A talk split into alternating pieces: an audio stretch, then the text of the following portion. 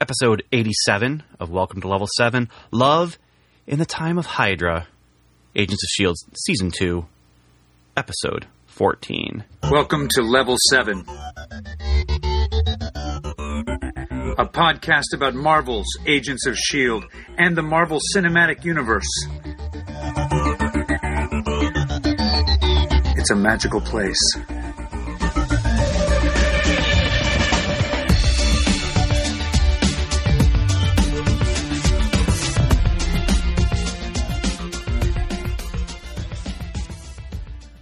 Hello and welcome to the big show. This is Ben, Agent Ben, Ben Avery, and I am here with my friend, Agent Daniel, Dandy Daniel Butcher. Hey guys. Yeah, I, I screwed it up, but I'm going to keep going anyway. We're here to talk it's... about Marvel's Agents of S H I E L D, the Marvel Cinematic Universe, and really, there's not a lot of extra stuff to talk about, but we just watched a pretty... pretty packed episode, so there's quite a bit to talk about with that. So I think we should push things forward and, and not well, do any chit-chat up here. Well, I think we should talk about why I'm sad. I'm excited to talk about this episode, but I'm also sad, Ben. Uh, there's nothing to be sad about, so I think it's time well, for there us was, to there's some difficulties, some technical issues beforehand, and apparently something was lost to time. Yeah, yeah. It, I never even heard it. That's unfortunate. so, uh, yeah, I think it's time for us to move on. I just, I, do you think you can hit the same notes that she does? Well, now listen, Daniel. Okay, so, yes, to test if someone can hear me on Skype, my go-to is to start singing Papa Can You Hear Me by Barbra Streisand. Interesting. Yeah, well. I, I didn't hear it. Count yourself really lucky. Next time, can you just turn the recorder on? Uh, no, probably not. Dang it. So, hey, we need to talk about some news. There's some big news that broke recently, and I'm not talking about the news of a new X-Files series that made me seriously, seriously tempted to start a new podcast, but don't worry. Or the news not that I it. now understand what Bobby's doing. And just everybody should be happy and know that she's right on target where she's supposed to be. Yeah, sure. We'll we'll get to she's that when hero. we get to it. We'll get to that when we get to it, but we do have two items that we need to talk about from the news. All right, let's do it. All right. S H I E L D Intelligence Report.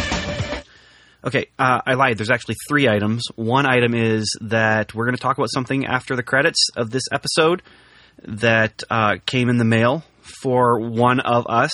Or both. No, just uh, one. Good point. Yeah. So what you're saying is you're a lying liar that lies, Ben. I did not lie. I just have not received it yet, but I did order it. Unfortunately, our plan today is cut in half, so one of us will be opening, the other of us will be listening and feeling jealous, maybe, of what is getting opened. Or not. Or not. Well, I guess we'll find out. I guess we'll just have to wait and find out. But the loot crate, the covert loot crate, has been delivered to one of our houses. I'm sure you can guess uh, which one received the delivery.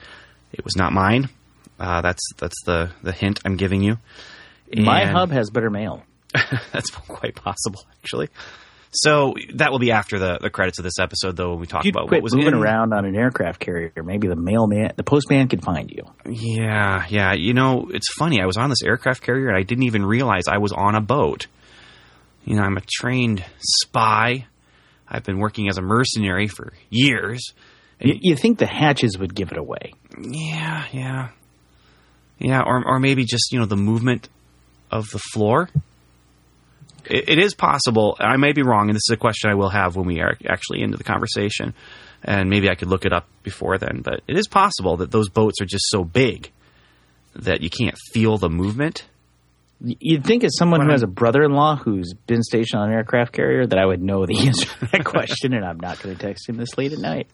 Yeah, so I... Uh, anyway, we're, we're getting off topic. I mean, we're getting on topic, but on topic that's supposed to happen later on. Anyway, that happened. The loot crate came, and so we'll be talking about that. Item number two, uh, if you are interested, Daniel, and this is something that um, you have indicated to me that you are interested about, but I think maybe our listeners might be interested as well. Um, the graphic novel, Marvel's Avengers, The Age of Ultron Prelude, which has the two-issue adaptation of the first Avengers movie, Plus, it has uh, some classic Avengers issues and a couple newer ones as well. Uh, it also has an original story that takes place between Avengers and Winter Soldier, basically kind of linking up um, some some events that were implied, but that now you get to see actually happen. This is in continuity. This is supposedly canon based on the uh, the red A stamp that's on the cover of all the M C U-related books that have been come, come out lately. Um, but not only does it kind of bridge the gap between Avengers and Winter Soldier, it also, it also, Daniel, gives a little bit of a peek into the background of Quicksilver and Scarlet Witch, who will be in Avengers Age of Ultron. And I was surprised, actually, by what I read. I'm not going to talk about what I read. I'm not going to spoil this. Uh, we will talk about this and spoil this in our next comic book episode. But um, this is just a bit of news that I, I received my copy today in the mail. That's the one good thing that came in the mail today. Uh, that it, I received my copy. The story was a surprise. The graphic novel is fourteen dollars if you are interested in buying it.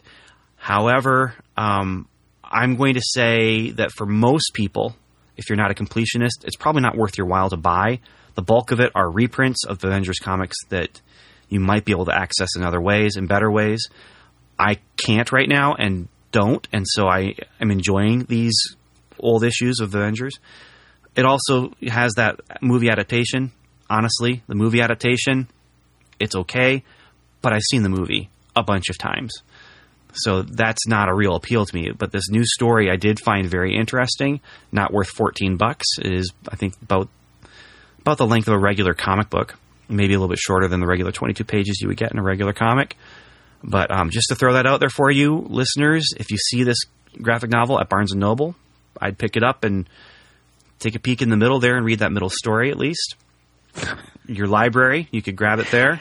Um, don't do it at your comic shop, though. Uh, your comic shop is not a library. Uh, and so it's it's not meant for you to stand there and browse and read. Your comic shop is a local business, and they deserve your support. Um, so, Ben, I completely loaded it up. Loaded what up? Purchase uh, Marvel's The Avengers Age of Ultron preview uh-huh. to purchase it. On? And you, well, just right now, online, and you may have actually talked me out of it. I, so. You know what? We will talk about it in the comic book episode at greater length. But Daniel, if I talked you out of it, I'm going to say that you are going to be glad you still have that fourteen bucks, and that you haven't spent it. Barnes and Noble, huh? Just stop in, read that fourteen pages. Yeah, that's something I would suggest. So anyway, the information about Scarlet Witch and Quicksilver surprised me. It was not where I expected them to have come from. Having seen some of the previews, it does make sense, though. So, um, was there a diviner, or will you tell us later? I'm not going to tell anything more. Uh, I'm not going to confirm or deny the presence or lack of presence of anything. So we're gonna we're gonna stick with that. So those are the two not so big news items. There is one big news item that we need to talk about, though. Daniel, do you know what that is? Um, is it that uh, Falcon and Loki came out today for Disney Infinity? No, but that is kind of cool. No, it, it does have to do with uh, Falcon, though, and possibly Loki. And that is that the Russo brothers, who directed uh, Captain America: Winter Soldier, and who are in the process of directing Captain America: Civil War, are now set also to direct Avengers: Infinity War Part one. And Avengers: Infinity War Part two. This is interesting news because uh, I don't think any one of us uh, expected that um, we would have, you know, our buddy uh, who stick around. I mean, buddy, stick around. You, you mean Joss? I mean Joss Whedon. Yeah, I mean. He's the guy who started this all for us, Daniel. Dude, he, he's he the guy who started this all for try. us. He he didn't start it all. He started it all for you and me, Daniel. Jon Favreau. He's the one who brought us together. Kevin Feige. He's the one. Who directed? No. Joss, Joss Joss likes to try different things, buddy. Just T V show together for us, and because Kevin asked. This podcast was a thing now. Well, that's because of Clark Gregg. Anyway, uh, Joss Whedon not directing the those two Avengers movies makes sense. Uh, having the Russo brothers step in also makes sense because, Daniel, I don't know if you've heard this or not, Captain America: Winter Soldier was pretty fantastic. It was really, really good. Yeah. It's one of my favorites. It's not just a favorite because it's an Avengers movie. It's no, a favorite it's because it's really, really, really good. good. My thirteen-year-old son, it's his favorite movie of all time. It's his well, it's his Star Wars or his, his Superman. And you just said on... something interesting. You just called Captain America: Winter Soldier an Avengers movie because it is. So really, if you think about it, this would mean that the Russos and Whedon would have been the only two to direct the Avengers movies. Well, you know, we it was a mini Avengers movie, definitely. But then you're looking at Captain America: Civil War, and that with all of the characters they seem to be bringing in, sure does sound like an Avengers movie. And if we've learned anything with things like Star Wars, Joss Whedon, and Avengers: Age of Ultron, lock those guys down early. Lock yeah, down yeah. creative people. Get them, get them in ironclad contracts so we can take away all their creativity and put it into awesomeness. Yeah, use them. Use them use for the them awesomeness quickly. They can provide. Use them, pay them decent, and then spit Make them, them happy out. Before they get bored. But, uh, yeah, this is... I mean, it sounds like they're they're looking at Civil War and saying... Another pretty good-looking movie. We need to hang Avengers: Infinity War on someone who's going to produce a very, very good and entertaining and exciting product. And, and who can work with Kevin mm-hmm. and understand Kevin's needs and motivations. Well, you, Because you, he's holding the thing together. You yeah. know what I mean? Well, and for the Avengers movies, I think you really need someone who understands what's going on. Bringing in someone new, you know, at this point in the game, bringing in someone new... may not be the greatest thing to do. However, you've trained these two guys. They've been brought in. They delivered a fantastic movie. And it makes sense to to want to hand them the keys to the you know the sixty-two Corvette, right? Along with the buckets and buckets of cash. I'm I'm pretty sure that a bucket or two of cash is going to exchange hands and definitely made the deal an easier thing to do than just saying, hey, Avengers, it's pretty rad. You want to do it? Well, I will say if they're Deadpool fans, they probably would have required that money be in a pillowcase with a dollar sign on it. I don't know what that means. I'm not going to... Just a pillowcase with a dollar sign on it filled with money. Well, I, I that's how you pay me. Yeah, well, that's the arrangement we made. That and some tacos. Again, don't understand why. Your mail's really bad. They don't even pick it up either. So waiting. Yeah. So frustrating. Well, maybe the the fresh tacos made it so they didn't want to take so, it with them. So, so, Ben, what can we say about this other than, yeah, we're for this? I don't really see anything else to say. Um, it's a good idea. They, they've made one good movie. It sounds like they're in production on something that's going to be an epic movie. And if we're going to have this and these two Infinity War movies be the biggest Avengers event yet, which it sounds like it, they're going to be, with just tons and tons of Avengers, you have to give the keys to somebody like the Russos, because I don't mean to speak badly of Joss when I say this, but I think Joss might be a little bored. He's put a lot of his life the last few years into these these Avengers movies, and I think he'd probably like to try something else for a bit. I have no doubt that that is true.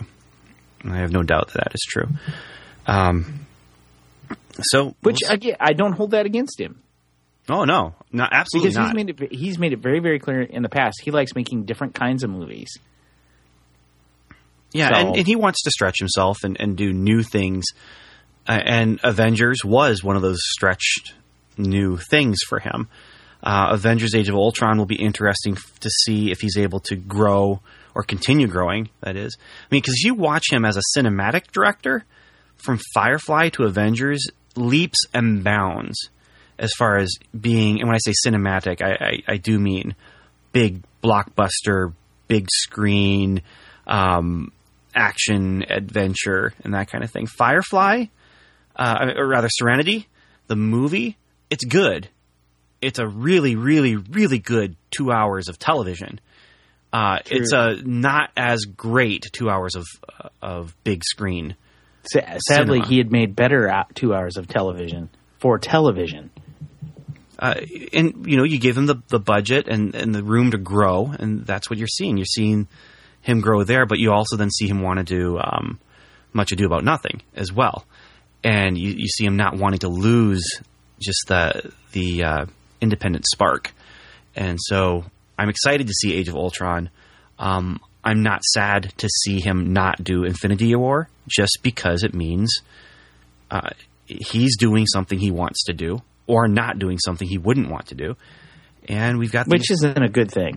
And we've got these two guys coming in and saying, hey, we'll we'll do it because big trucks full of money and we're enjoying really it. Great, exciting movie to make. So I, I do think they're enjoying it. And it and, sounds you know, like they're filming these back to back to back as a single unit, which is also yeah. an interesting way to do it. Uh, I, that was really intriguing to me when they first did that with Back to the Future Part two and three. I thought that's the coolest idea ever. Film the sequels at the same time. But did you get bored with it after Pirates two and three?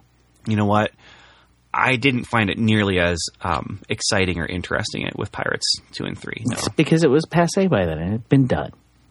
No, but with, but with Lord of the Rings, that was the intent. They they filmed those three movies as one great big long marathon filmmaking, you know, and, and the same with Hobbit. And, well, the thing is about those movies, though, is don't hobbits have, you know, life expectancies that would give you concerns? You got to make those movies fast. Um, I don't want to talk about The Hobbit any more than we have to, but the, the the interesting thing to me here that is you do have Infinity War one and two being filmed back to back, but you're also going to have a couple movies in between them that'll be occurring and, and have events happening in between.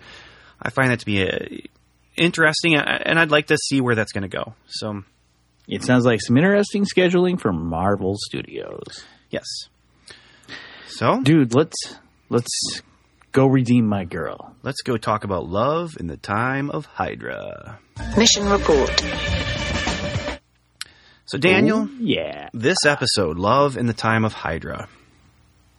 I found this to be an interesting episode because it had thematic meat.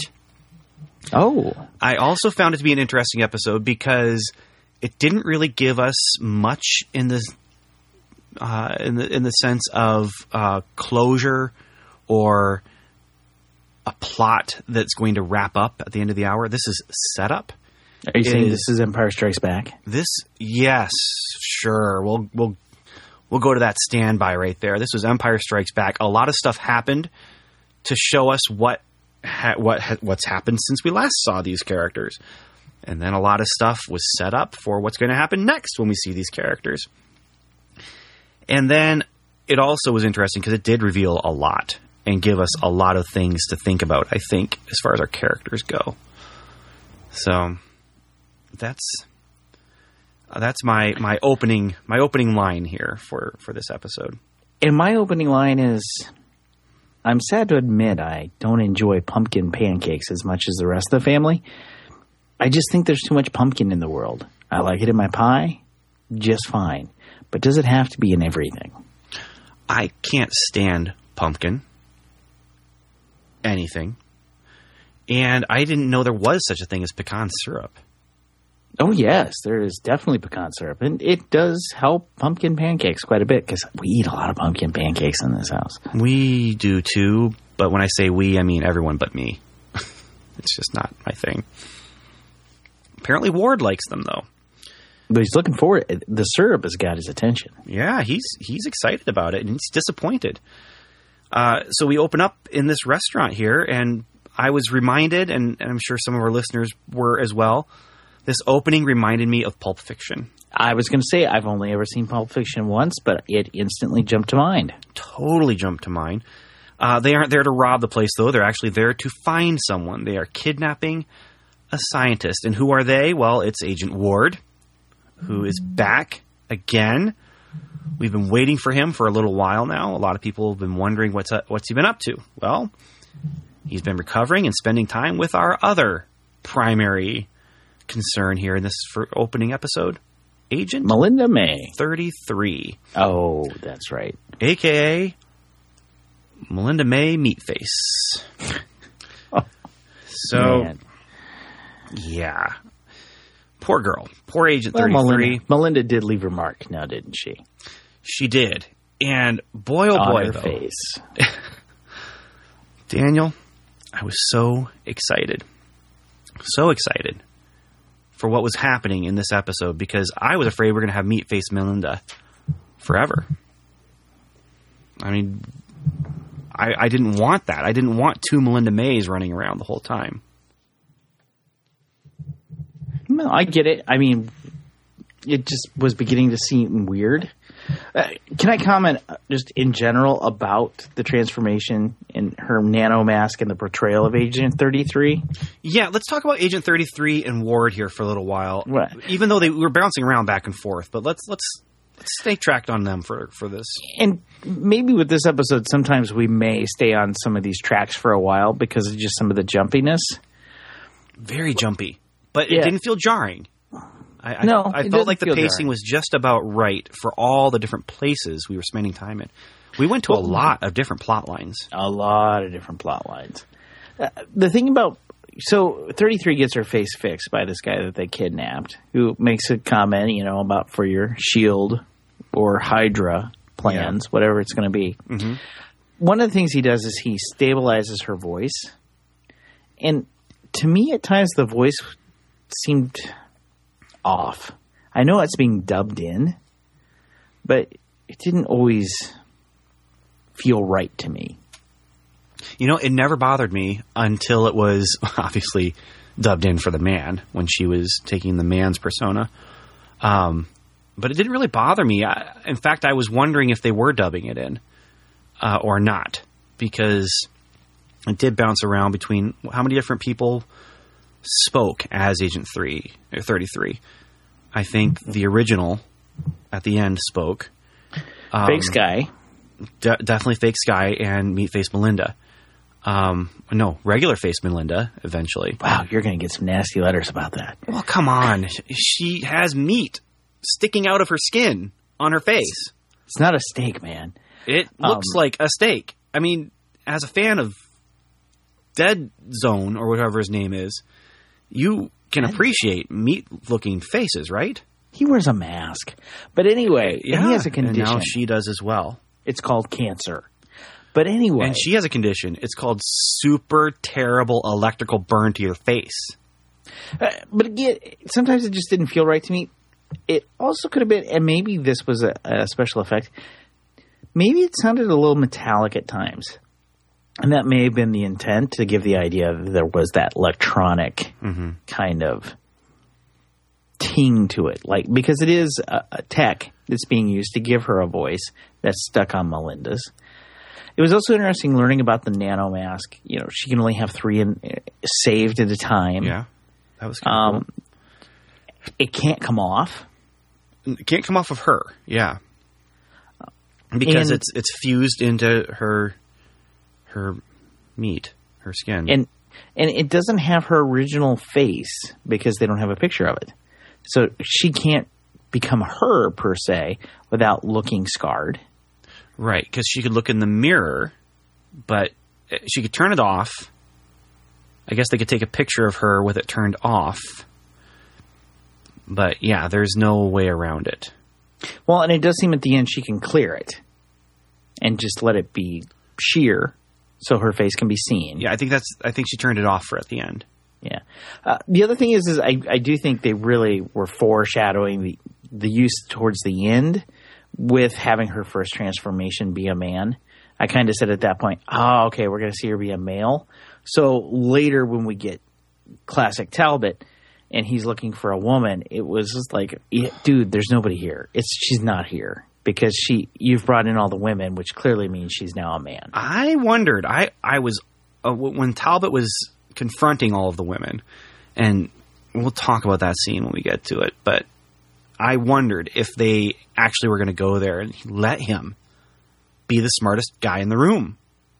And no, but no, they're they're they're making me the the the punchline for a lot of stuff. Of course, I say smartest guy in the room. At that point in time, he was the only guy in the room, so by default, he would be the smartest guy in the room, right?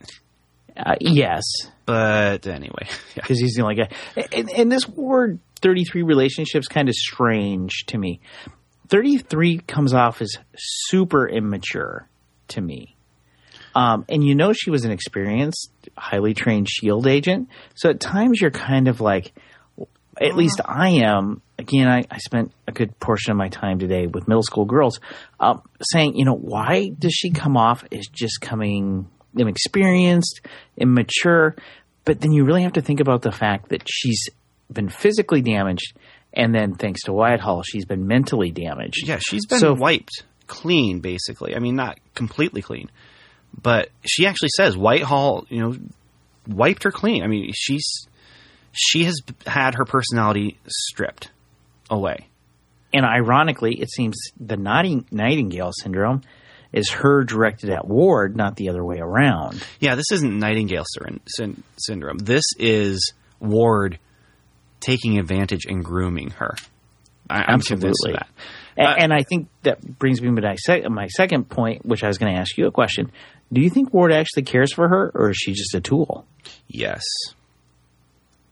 I agree. Yeah, I I think there's a little bit of both. I think that, you know, in the same way Garrett cared for Ward. Um, we This is where we get into some of that uh, thematic meat that I was talking about. You've got Agent thirty-three and Skye both in search of, of essentially, who am I now? I've had this huge change. Who am I now? What's my identity now? And then you have the Coulson and Ward min- uh, mirroring, where Coulson is trying to help Skye and guide Skye, and Ward is trying to, quote, help Agent thirty-three and, quote, guide Agent thirty-three. And when Ward is talking to Agent thirty-three about his own story, about his own situation where he had been stripped down, he had nothing, and then he had someone come and build him back up. Now that someone came and built him back up into a killer. You know, that was Garrett. That was Garrett grooming him and abusing him and, and pushing him, you know, to uh, be that killer that, that, that Ward ended up becoming. And this is Ward.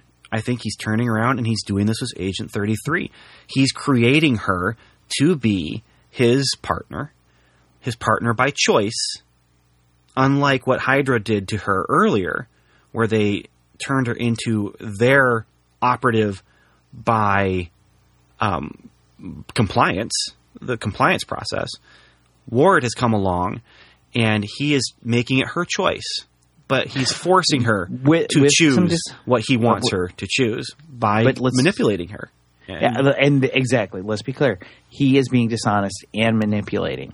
He's t- putting a better face on himself than actually is. Again, he had an open chat with his family yeah. to discuss their issues. Yeah. He didn't say, and I killed them all and burned down the house. Right. You know, and... And she says, you know, we all hide our true selves, right, as she's you know, doing her mask. And now she's essentially become a superpowered character for the show. This mask can't come off. This is not tech that she's using to, um, you know, that she can take on and off and be a spy because she has this tech. It's part of her now. This is a part of her identity. It's not going anywhere. And unfortunately, she's been wiped clean. And now she's stuck with a, you know, a face that she can change into other and be other people. She just can't be herself, so to speak. And then she, so she says we all hide our true selves, and he says, or we just wait for the right time to reveal the truth, which, you know, that's Ward right there. That's that's his story, is revealing that truth, you know, to us uh, early in or in, toward the end of season one there. And he's not just putting a, a good face on himself to her. We know he can do this. We've seen him do this. He's also giving her gifts. He's treating her with kindness, when she comes and offers herself to him, you know, with Skye's face, he's saying, no, that's not what I want. I want you. And at the end, when she finally lets down her guard, turns the mask off, he says thank you to her. Um, he he says, you know, he's, he's glad to see this, that she's finally, you know, accepting and, and becoming who she really is. But her becoming who she really is, to him, is just another means to the end. Well, and let's be honest, for thirty-three to move from thirty-three to Kara at that moment, mm-hmm. is somewhat showing us he's won, because she's taken down the guards now and willing to be the scarred, hurt, battered person in front of her, in front of him. Yeah, and it's the kind of thing where it's it's that bittersweet for us as the viewer, for me anyway. It's bittersweet watching this character, Agent thirty-three, and I guess we're kind of walking through her entire uh, her her character arc for this episode. You are watching her go through this character arc where she actually is learning to be herself, but she has a lying liar who's lying to her and about her in some situ- in some ways. Um, well, well, she bit, has gonna... that is what's pushing her to do what's in any other situation would be a great thing. And, and Ben, I'm even going to throw this out here. I feel uncomfortable at times because I feel like she's being emotionally abused. Oh, she is. She is. I mean, for as good as it would be for her to actually confront the things that Ward is forcing her to confront, she's confronting them on his terms. And she's confronting them and becoming what he wants her to be. And he's giving her the illusion of control. And that's, you know, kind of the, a defining characteristic of her character right now is illusion. She is a master now of, you know, changing her face, of shape-shifting her face, illusion. He is giving her the illusion of control. And I, and this comes from me not being able to trust his character now because of all the things he has done. I think he, there's only his own ends in mind as he is looking at what he can get from her and what he can give to her. So yes, she's making the right steps, but she's doing so because she's being emotionally and psychically abused. Which leads me to probably my last point about her. Okay. I feel for her. Yeah. She is wiped clean. She's quote-unquote a bad guy. We've seen her do bad things. Ward's pushing her to come over to the dark side like a Sith Lord. And I somewhat understand her motivation, and I really, really feel for her because she is damaged. She has been hurt and scarred and broken by bad men like Whitehall. And here we have a character like Ward doing the same thing to her again, where, you know, you really wish she could fall into the hands of a Coulson who might, if he had time, find ways to help heal her. Yeah. Or, you know, let's face it. I'd love for her to have found her way back to Melinda, you know, because here's the other thing about Agent thirty-three is she was a competent and motivated, and I I would guess moral, loyal, moral S H I E L D agent. She was not a Hydra agent, and she was taken and twisted by Hydra into compliance. And it, yeah, this is a character. I I think this is what we're supposed to be feeling about her. I think this is what the the producers are. And, and writers and, and director and, and, and then actress, uh, actresses. I mean, there's there's a number of different people who played her in this episode. I think that we're supposed to feel that for her. I'm hoping this is one of those few villain characters that does, they do a really good job of making me hope for redemption for her. Well, and, and the like, problem even is, even if she can't end. find out who she is. And even if she never is able to build back into the identity that she had before, for her to come out of the other end on top of Ward and to come out on the other end um, winning out against him, and to come out on the other end as a victor who has been redeemed from her evil deeds, instead of as this victim who is, again, has the illusion of control, but is under underfoot from, from Ward, from what I'm seeing right now. Anyway. The really hard thing is we get to that last scene, and as a viewer who's feeling for her, you feel a certain sense of justice yeah. that she's going to get payback. But we've also seen enough Star Wars movies to know that her seeking justice in this way to cause Bashi pain, to hurt back at him. Yes, it may, quote-unquote, be a certain level of justice, but it is going to do further damage to her soul. It is, because she's not acting out injustice. I think she's acting out in vengeance. Absolutely. Which, I mean, that's that's absolutely a cliche, uh, cliche, a trope, uh, but it works. It's a, well, there, you know? It's a reason there's a trope, and it, it's exactly it, right. But it's because it works. Idea of justice versus vengeance. I mean, this is a superhero trope you see all the time. Again, I'm just hoping that the trope we see in her ends up being that trope of redemption, where she comes out on the other end, returning to that loyal, moral, uh, skilled, competent, and uh, and confident, confident as well, agent that we had before.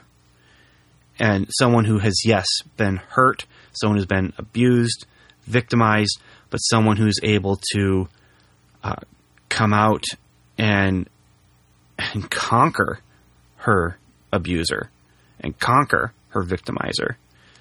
And she's doing it, though. That's the thing. We're seeing her do it, but we're seeing her do it in what we, you and I, Daniel, at least, see as the wrong way.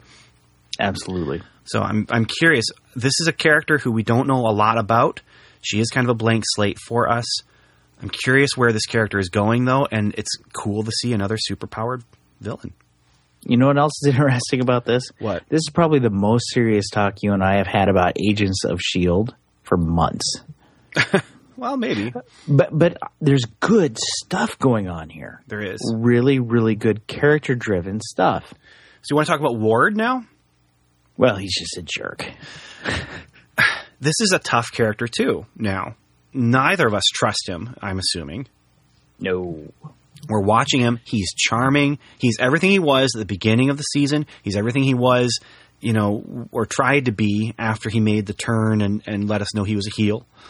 Um, but and so his character arc for this episode is giving the gifts and doing all the things we've been talking about. He has the plan. Uh, to get back She, and and his ho- his whole thing is giving gifts to her, the final ultimate gift being back She. But he's the one who has the plan about how do you get in to Talbot, uh, Talbot's uh, Air Force base. It's Air Force, right? Yeah, he's yeah. Air Force. And he's the one who he, he's pretty bold, pretty brassy here. I mean, he's going to go in. He walks right in. Now, granted, they've they've cut off all the cameras and stuff. But these but, are also a group that at one time was taking him into custody. Yeah. No. Of course, he escaped. But you'd think most of them would know what he looks like. Well, I don't know about that. But just the fact that he walked out from their custody or ran out after beating people up and causing deaths and stuff. He walks right back in. And not even a mask. Not even a hat. No. No, and he'd be a good hat guy. He'd be a good baseball hat, walk into surveillance cameras and just the right angle so no one ever sees his face, you know. He doesn't even bother with the hat. He just walks in. I'm Agent Grant Ward. Who needs a hat? Right? Here's the thing about Ward, and, and we've talked about him quite a bit with thirty-three. He's creating a weapon. He is. Who is he going to point this at? Well, you know who eventually he's going to point this at. Well, I, I think we assume that eventually he's going to point point it at Coulson. Here in this episode, he's using thirty-three to get revenge on someone else who he feels he probably owes some revenge towards with Bashi. Mm-hmm. But yeah, he's a schemer. He's a planner. He's out there on his own. And I mean, is it he's going to have this weapon ready because he needs to feel like he's proactive before Coulson catches him? I think, or is it a defensive mechanism, or is it for him to create his own mini Hydra? I think that's his Garrett's. What we're, I think that's what we're going to kind of build toward here.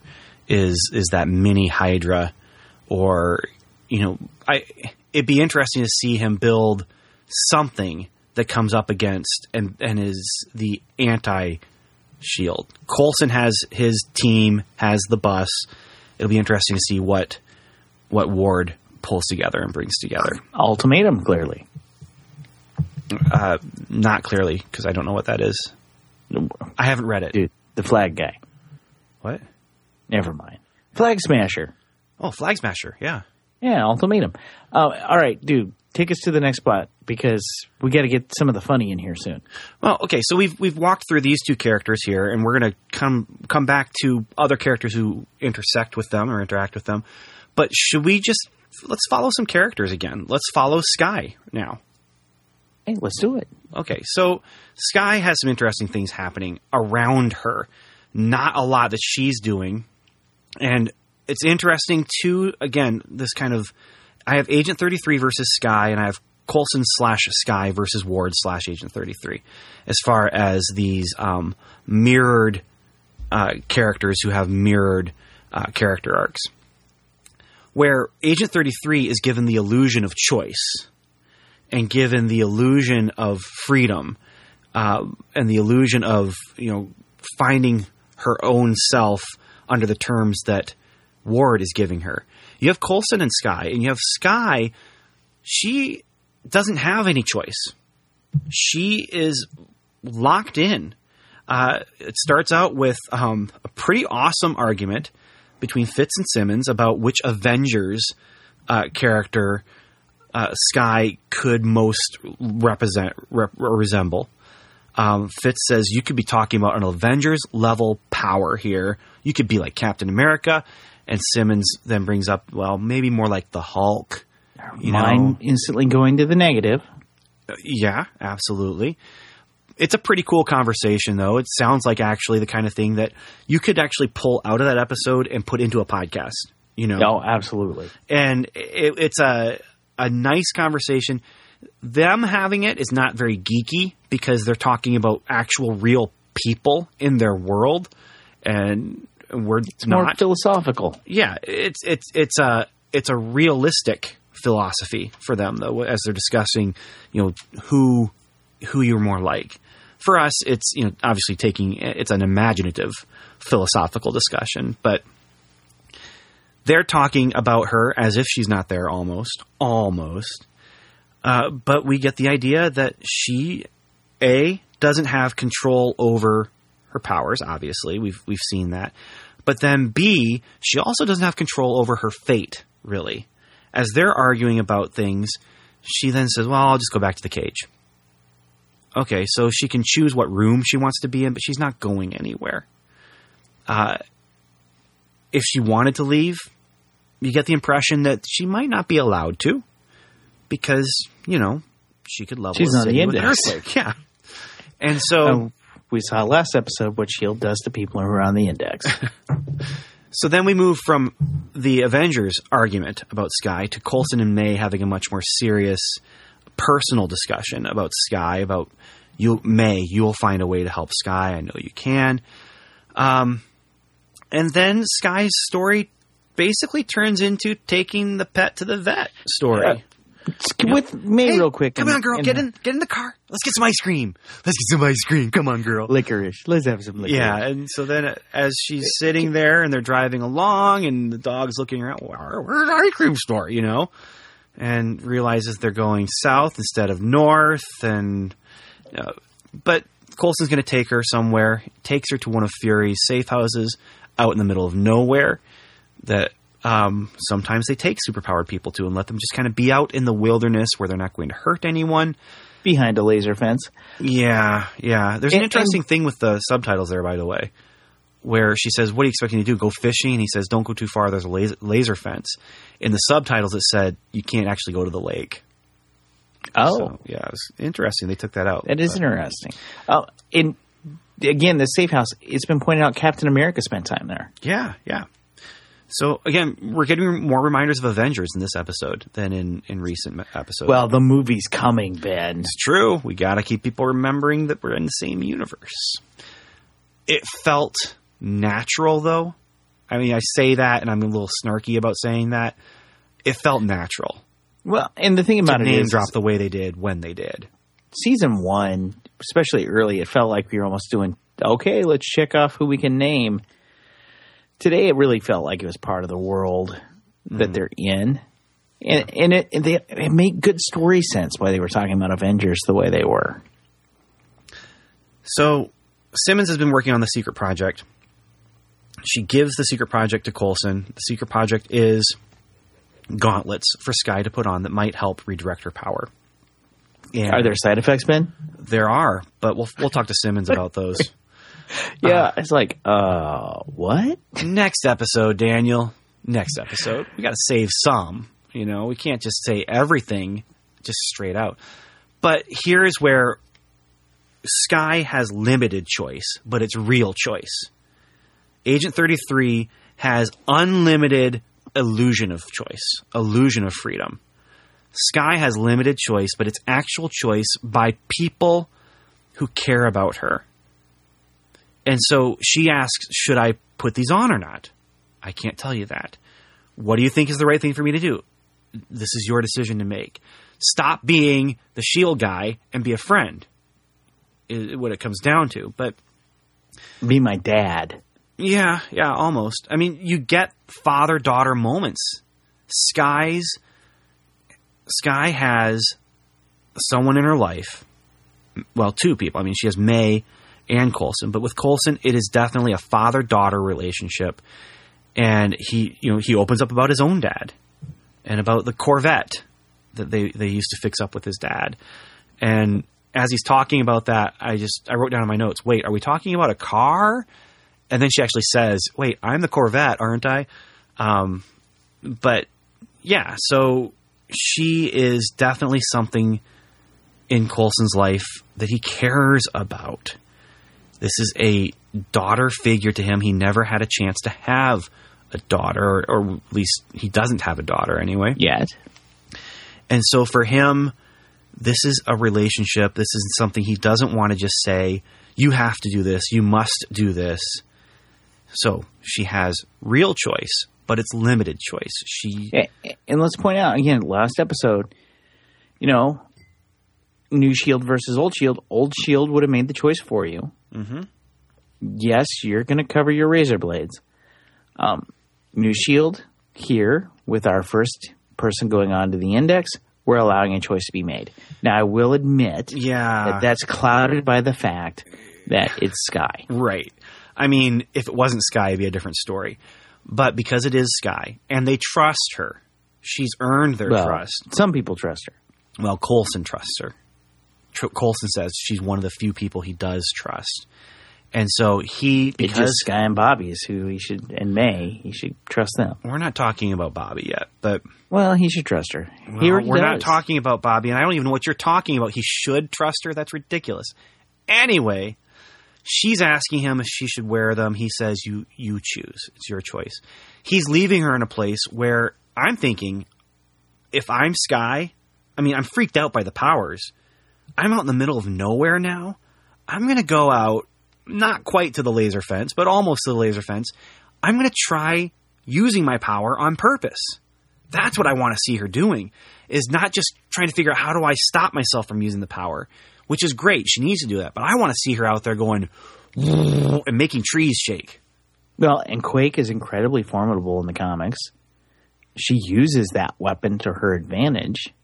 And, you know, Simmons, as Fitz, for example, is even calling out, you know, she is changing. Maybe she needs to go with some of this. Maybe these micro fractures are the beginning of her body becoming harder and able to handle these things because she's becoming something new. Yeah. w- which was Raina's goal. What will we be, be become? Just because she's been exposed to the uh, Terrigenesis doesn't necessarily mean Skye's done becoming what she's going to become. No, not at all. And the gloves aren't necessarily a bad thing. I mean, you you were talking about, you know, covering up the razor blades, right, on on the person last week. Um, that's actually not a bad idea. Um, if I had razor blades for fingernails, I would probably keep them covered most of the time. Oh, I'm totally with you. You know, just I I I try and figure out, can I shave with these things? That'd be hey, kind of nice. But fun thought here. You know, they're metal. You could actually cut those down. Just saying. You could file them down, yeah. That's yeah, true. Just because they're permanently attached to her fingers, it's not like they grow. But, you know, that's when you talk point. about but restrictions, though, you know, easy example from comic book, Cyclops. Yes. You know, if yeah. Cyclops didn't use the proper glasses or visor, he would, well, be inaccessible to humanity. He wouldn't be able to... All he, he, all be able, he do would be yeah. shooting rays from his eyes. But the thing is, is even with the visor, the visor itself is not just a restriction. It's also a focuser that allows him to channel it to where he wants it to go, and at times at the strength he wants it to go. Yes, yes. To the point where with Cyclops, he can actually, you know... Uh, pick a lock uh, and cut a cake. Yeah, well, I've, I've seen him cut a cake with that. You have seen him recently do that. And good job, Stanley. Yeah, which kind of goes against the whole idea of, oh, if only I didn't have these eyes that I can't control, uh, I could just be with the one I love. When he has pinpoint accuracy to not just cut a cake, but also pick a lock. Door. I'm just saying, but, it's yeah. just a side note, and you and I have debated this back and forth, but I, I have just gotten myself the X-Men Epic Collection that's got issues one through twenty-three, and I am thoroughly enjoying them. But what I do is I limit myself to an issue about every other day, and then I listen to a podcast that you turned me on to called The Danger Room. Yes. And yeah. it is so fun to read these old issues and then listen to them talk about it. And there are, there are things that are just confusing me to no end. Such as, why are we using so many different colors of word balloons? Well, that's that's actually a legitimate lettering thing for them back then. But No, yeah. but it's not like Cyclops uses the same color throughout. No, I they, think it's... They change. And, okay, we're talking about lettering now, Daniel. We we don't want to go down this path, but... I'm not talking about the letters. I'm talking about the balloons, The colored dude. balloons are not about when character. Deadpool, it's about when Deadpool emphasis. uses different colors, there's meaning. That's different. That's different. When Deadpool has different colors, it's to determine a voice or whatever. But you can also use color for emphasis. Anyway, we need to get back to our T V show. So anything more about Skye before we talk about some of the other characters' reactions to Skye? Uh, I'd like to talk about May's reaction to Skye real quick. Okay, so we got May's reaction to Skye. We also have the Fitz and Simmons reaction to Skye that I want to get into very quickly. Uh, that, well, that, that's, that, that, that actually talks about a little bit about um, where they are at together. So May's reaction to Skye, is she scared for Skye, or is she feeling inadequate because she doesn't know what to do with Skye? Because I am in these conversations hearing tons of love coming from her, Ton, tons of friendship and concern. But I, I just don't know if she's trying to follow policy, or if she's scared because she feels inadequate, or scared because... she's worried what would happen to Skye herself if something was to happen in the field. I think we're facing a situation for May that's unusual for May. And that is a situation that doesn't have a clear-cut answer for her to act on. In and most one, situations... she's emotionally attached to. Yeah. Yeah, absolutely. In most situations, you put May out in the field, she makes a choice, and it's usually the right one. Sometimes it's not. And sometimes bad things happen when she makes the choice, whether it's right or wrong. This is a situation where there's not a clear-cut answer. It's a situation they haven't faced, really, within S H I E L D itself, of agents who are suddenly powered up and enhanced. And what do you do with someone who has uncontrollable power? The closest you have to that was probably Hulk. And there might be other examples that would come up later on down the road as we continue with our series here. But, you know, with the Hulk, what do they do with him? And they just keep a good eye on him because they can, you know, trust that he's going to just work as a doctor in India or whatever it is uh, until he's needed. and then they pull him out. And this is a situation where she doesn't have the control that Bruce Banner has. You know, she can't she can't turn around and say, you know, that's my secret. I'm always quaking. That's not going to work with her. So for her, the situation is a completely new one. And so for Melinda May, it's something she hasn't faced and doesn't have a good answer for. And I think that shakes Melinda. She doesn't have a good answer. Yeah, agreed. Agreed. I feel for her. Although I wouldn't mind seeing that scene. That's my secret. I'm always quaking. Okay, let's talk about Fitzsimmons. Fitzsimmons. Those poor, poor friends. Their friendship is, is hurting, but there's a lot of good stuff thrown out in that argument, where basically it comes down to Simmons is afraid of change. She's afraid of the change she's seeing in her friend Skye, and she's afraid of the change she sees in her friend Fitz. And Fitz, he got in there. He didn't cut out her heart with a spoon or anything like that, but he did get that dig in, and it felt like, I just felt like that's, that's a microphone drop right there, Fitz. You drop that microphone, point, set, match. You you hit the quick of the matter with with with Simmons. And I think Simmons has to confront that with herself. And so here's my question with that. Now that it's out there and he stuck a pin on it, and I think everybody in the audience was like, oh, yeah, mm-hmm. He nailed it. Can they now move on? I think yes. I don't think they're there yet, though. There's got to be some more stuff coming out between them. And I, I'm waiting now in the next episode or so for Simmons to be able to do the same thing to Fitz. To nail him with that thing that, again, the audience just be kind of, oh, yeah, I see that too. She's right, Fitz. You're not perfect, buddy. Because so far he's been pretty perfect. I mean, he's damaged, but he's the guy on the moral high ground with pretty much everything he's doing. He's the one who knows we need to protect Skye. And, she, you know, I want to see her come and say, wait a minute, what about you? I just don't know what she'd say about it. I just don't know what the what the counterpoint is. Oh. You have a brain damage that's... No, that's not the counterpoint. And we're, we're not talking about... Yeah, not about, so much. Not yeah. so much. Well, no. Maybe we'll see it in the future. I'm I'm hoping we will. It'll be interesting, but I do see a friendship on the mend, and it's not an easy mending, and I'm so glad that the writers haven't given us an easy mending. This is... Their friendship is damaged and hurt by outside forces and inside forces. I mean, when I say outside forces, I mean, you know, the, the physical damage to Fitz's brain, but also inside forces uh, being emotion, emotional response to those outside forces that they have. And um, easily, easily the writers could have taken a route that says, okay, they're just going to be at each other's throat the whole time now. They're enemies now, but they're not doing that. And the other thing they could have done is just said, and, it, and it's okay. And they haven't done that. And and so that's that's absolutely something that, that goes into play here, is their friendship is on the mend, and we're getting good conflict, but it is conflict with positive movement forward.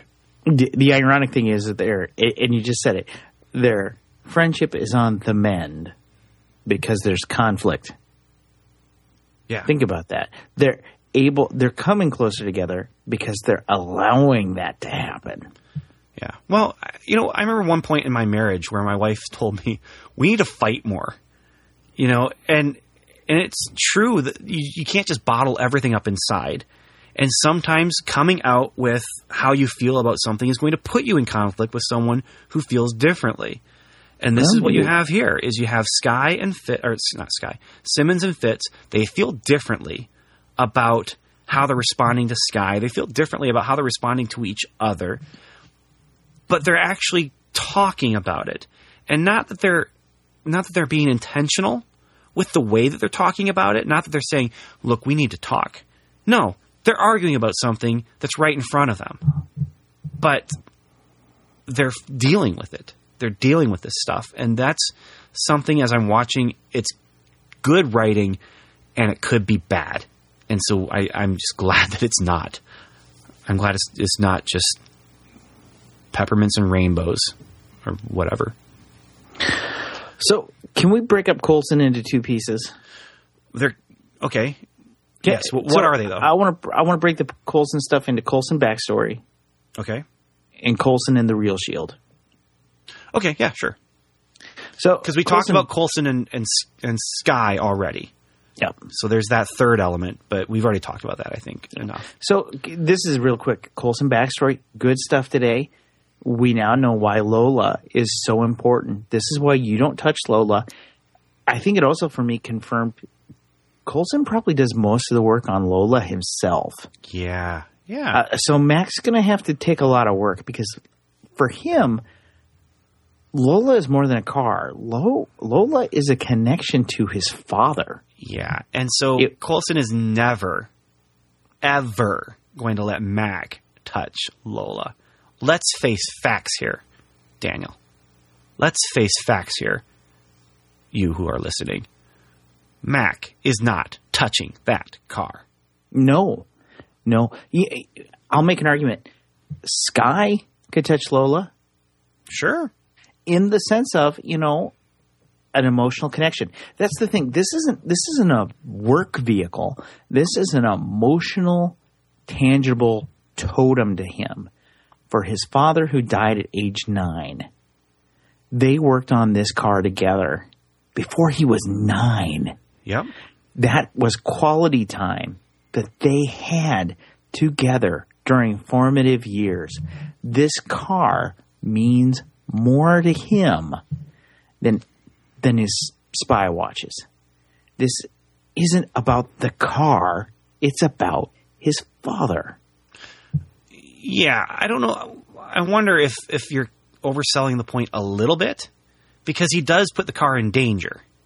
I mean, he uses the car as a tool yeah. that allows he, he puts him to, you know, in danger in those times too. Right, right. But I'm saying the car, the car can be lost. You know, but he can fix it. Yeah, if it was destroyed, maybe he'd shed a tear. I don't know, but I, I do. Th- yes. The, Lola itself is not just important to him. He, he's not saving cool it car. for good. To quote Grant, my my favorite Graham, he's not saving Lola for good. But Lola is an emotional attachment to him. Yeah, definitely. And I think if you're going to – and so I think if you're working on Lola, and this is why I said Skye could work on it, I think it allow, is him emotionally lowering his barriers – and saying, well, the, it's going to sound weird when I say it. I love you. Work on my car with me. Well, it's it's, yeah, it's an experience. Because, again, uh, Coulson allowing Skye to work on the car is like Coulson allowing his father's granddaughter to work Absolutely. on the car. It's not like Mac, who is an accomplished mechanic, to work on the car. I, but again, Mac never will. He never no, is going never. to touch Lola. And if he touches never. Lola, I've turned against Mac one hundred percent instead of just ninety-eight percent. Ben, I'm, I'm, if it wasn't for the fact that I knew other things, I'd mostly be with your plan for Mac to be dead. You don't know Jack. You don't know squat. You don't know nothing about nothing. I, I'm willing to say that Mac has betrayed Coulson. Mac has one hundred percent betrayed Coulson. Okay. Mac has possibly betrayed Coulson with noble intentions, but we're not talking about Mac yet. Yeah. Well, but go yeah, ahead. Yeah. With Coulson. Maybe he's being used. Like Agent thirty-three, right? Yeah. yeah. If he's being used, you know who it is that brought him well, to be used. Well, it's of Bobby. course Bobby brought him to be used. Yeah. Bobby wants I mean, him to Bobby's be... Bobby's got to protect her interests. Yeah. And Coulson's. Okay, so uh, Coulson as the backstory giver. There's some cool stuff going on. It was nice to see that and nice for him to two have epi- that moment. Two episodes in a row. This episode does not have a lot going on as far as we have to accomplish A, B, or C. I mean, other than Ward, I think Ward is really the only one who's given a MacGuffin. Uh, Coulson is there to set up Skye's situation. Coulson is there to set up his team's situation, and Coulson is there to give us some great moments. So what's the other Coulson you would like to talk about? Well, the other Coulson is the Coulson that fake S H I E L D sees. And fake S H I E L D sees a Coulson who oh, man. is all about secrets. And and apparently their mission statement is, intelligence agency, no secrets here. Yeah. Okay. We we'll we'll get your secrets. Transparency. It's it's a really weird situation, and I'm excited to find out more about Real Shield, New Shield, whatever we're going to call it. But it it's kind of but, weird they call themselves Real Shield. That's not weird. I mean, these it's are people. Totally, it's totally weird they call. Hey, we're we got matching T-shirts for the softball team, and they all say Real Shield. And we were playing AIM last week, and they're like, "Hey, we just played Shield," and they're like, "No, man, we're Real Shield." And then next week we're going to play Hydra, and then what's going to be a really tense game is when Real Shield plays Shield because yeah, you know, yeah. But Daniel issues. But Daniel, you know, you know what exactly what it's like though. You, that softball team. I mean, it was a tight eighteen players. They loved playing softball together. And they were all really happy Wait, with how they played. Eight? Huh? Did you just say eight players? eighteen. Okay. Okay, so two teams. Okay. No, I mean, you, I have to have eighteen players.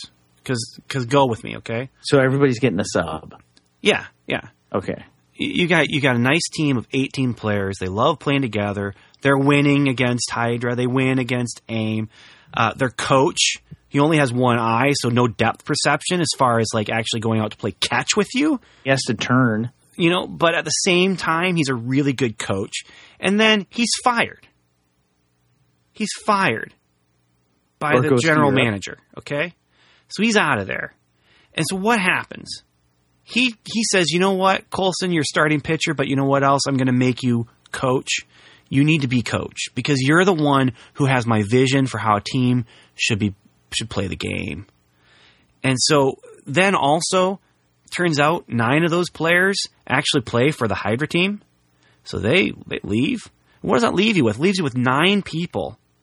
Nine Which is a people. Team, man. Yeah, you're fine with nine except for one thing. And that's that four of those nine people don't like the way you coach.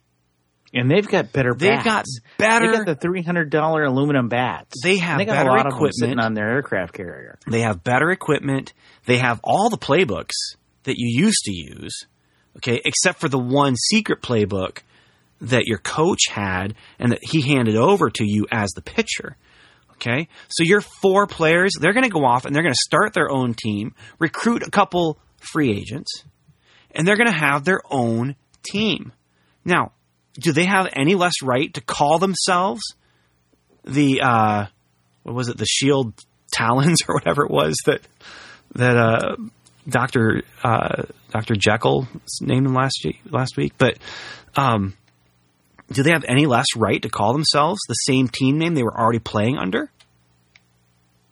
Who decides that? Well, I think I, Ben Ben. I think Nick Fury got to decide.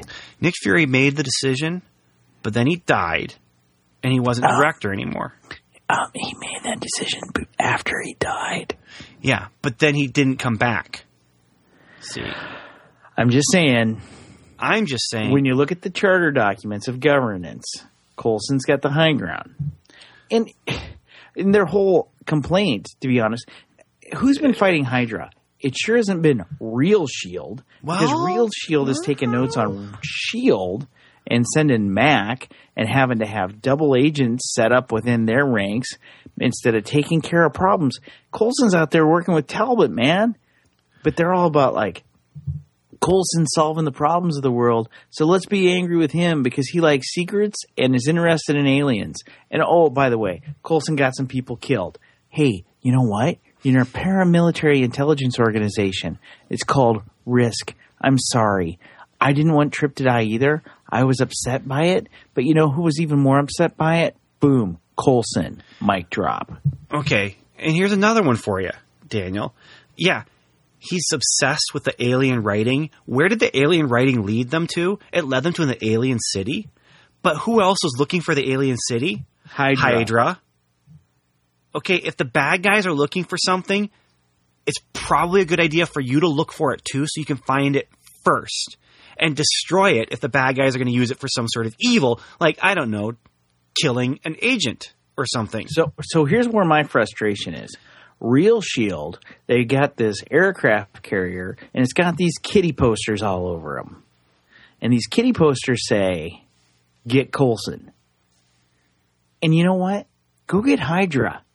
Go get other terrorist organizations. Do some good in the world instead of looking at the one man in the world with the moral high ground in a nineteen sixty-two red Corvette. There's two things going for Real Shield that actually makes it work for me as a plausibly motivated organization. One is Commander Adama. First of all, just having him there is Robert Gonzalez. Awesome. Yes. I don't know. Is Robert Gonzalez a made-up character for S H I E L D? I think he is. I, I don't know who the character is meant to be, if there is an ana- analog. Well, we actually looked at a later, an earlier episode. Yeah, you're right. We did. We didn't find anything. But it might still come up as something. But anyway, you've got him. And he has motivation. And what is that? Well, Izzy. Izzy's dead. And Izzy is dead as a result of some of the Coulson's decisions in Robert Gonzalez's mind. Okay, he was fighting Hydra. Yeah, but we're talking about. I'm sorry. We're talking I'm about sorry, vengeance. Robert Gonzalez. Thing. If you want to save Izzy, give a Quinjet to your director. How about this, though? I mean, you you can see that motivation. Izzy died getting a Quinjet. That was the mission. Yes, but Daniel. Blame. You want to assign blame, right? Well, they want to. When bad they, things happen, you want to assign blame. The group think of the group think of Real Shield wants to assign blame. Shield by committee sure wants to assign blame. Mm-hmm. Okay, so that's one thing going for them. Uh, the other thing going for them is that it doesn't. A corporate takeover. I've actually witnessed one happen almost firsthand. I can't give any specifics or details because I don't want to. Um, I don't want to cast any aspersions on on people that, that. But anyway, I've seen one happen almost firsthand because I was involved with a, all that to say. Okay, um, uh, we know you helped oust Michael Eisner. Fine. Look, it was really difficult, but at the end of the day, it was the right thing for us to do. Now, with a corporate takeover, sometimes it just comes down to, I think I can do a better job than the other person who's in charge. And so I'm going to make the power play. I'm going to go after it, and I'm going to get this. I'm going to get the power I need to make choices with my organization. And so you have that happen. For right or for wrong, I think that in some ways, these excuses that you're hearing them say are just that. They're excuses. It's them saying, how dare Fury give the keys to, you know, the car, going back to that, how dare Fury give that to Coulson? Coulson doesn't deserve it. We do. I do. And here's why. This reason, this reason, this reason, this reason, but it all comes down to, I'll do the job better. I don't care what Fury thought. Because he's gone now. And and so there is that. Their reasons that they state, they're pretty shaky. They're pretty shaky. To me. Anyway. Thank God Bobby's there. Yeah, she's the real voice of reason, isn't she? She is. She is right well, there you know, agreeing with everything they just said. Well, of course she is. She's a she is perfect. She's a fantastic agent. She's got great spycraft. Yes, great spycraft. So great that she is right on board with everything that Robert Gonzalez is doing. He trusts no, her no. completely. Ben, I don't think you understand what's going on here. Oh, I absolutely understand what's going on here. Are you taking Bobby, these at face value? I am taking Bobby at face value. She, she says, I'm all in. And she is, because she's been playing this game very carefully. Really? Because well, when you think about it, uh-huh. we were I'm introduced thinking, to her, I have been thinking about it. She was an, she was a Hydra agent. She okay. But she was really a double agent for Agent Coulson, which was what we believed was because she was a triple agent for Real Shield. But really, what she truly is is a quadruple agent for Agent Coulson, trying to get the director information about Real Shield. Okay, so let me get I mean, straight. The, the, the fact that the Daniel. fact that he knows all about the Mac not lying. Okay. Wink, wink. The manipulation of Hunter, manipulation of Mac. It's all Bobby's perfect plan. And here's the thing. Until someone comes out on the show and says that Bobby's not a quadruple agent. So what you're saying... I'm, I'm going to believe it. What you're saying here... I'm holding to it. Okay. I'm a hot mess about this. So Coulson... Yes. Sends Bobby into Real Shield. Yes. As a double agent. Yes. No, as a as an agent. Yeah. So Real Shield pushes Bobby back out at Coulson. Yes. Causing her to become a double agent. Yes. And in that capacity of double agent, Bobby is sent out to infiltrate Hydra. Yes. So Bobby intel- infiltrating Hydra is actually Real Shield having her infiltrate Coulson Shield, Little Shield as we used to call it. And so I think it'll be so easier she, for us if we just simplify the math. Apparently algebra is not working well for you, Ben. Simplify math the math. Math is hard. When Coulson says to Skye, you're one of the few people I can trust, what he's really saying is the only people I trust in the world are you, May, and my quadruple agent, Bobby. Well... Daniel, he trusts Bobby a little bit. He doesn't trust Mac at all. And so because he doesn't trust Mac at all, this is good because they are going to find out what Mac is up to. They don't talk about finding out what Bobby is up to.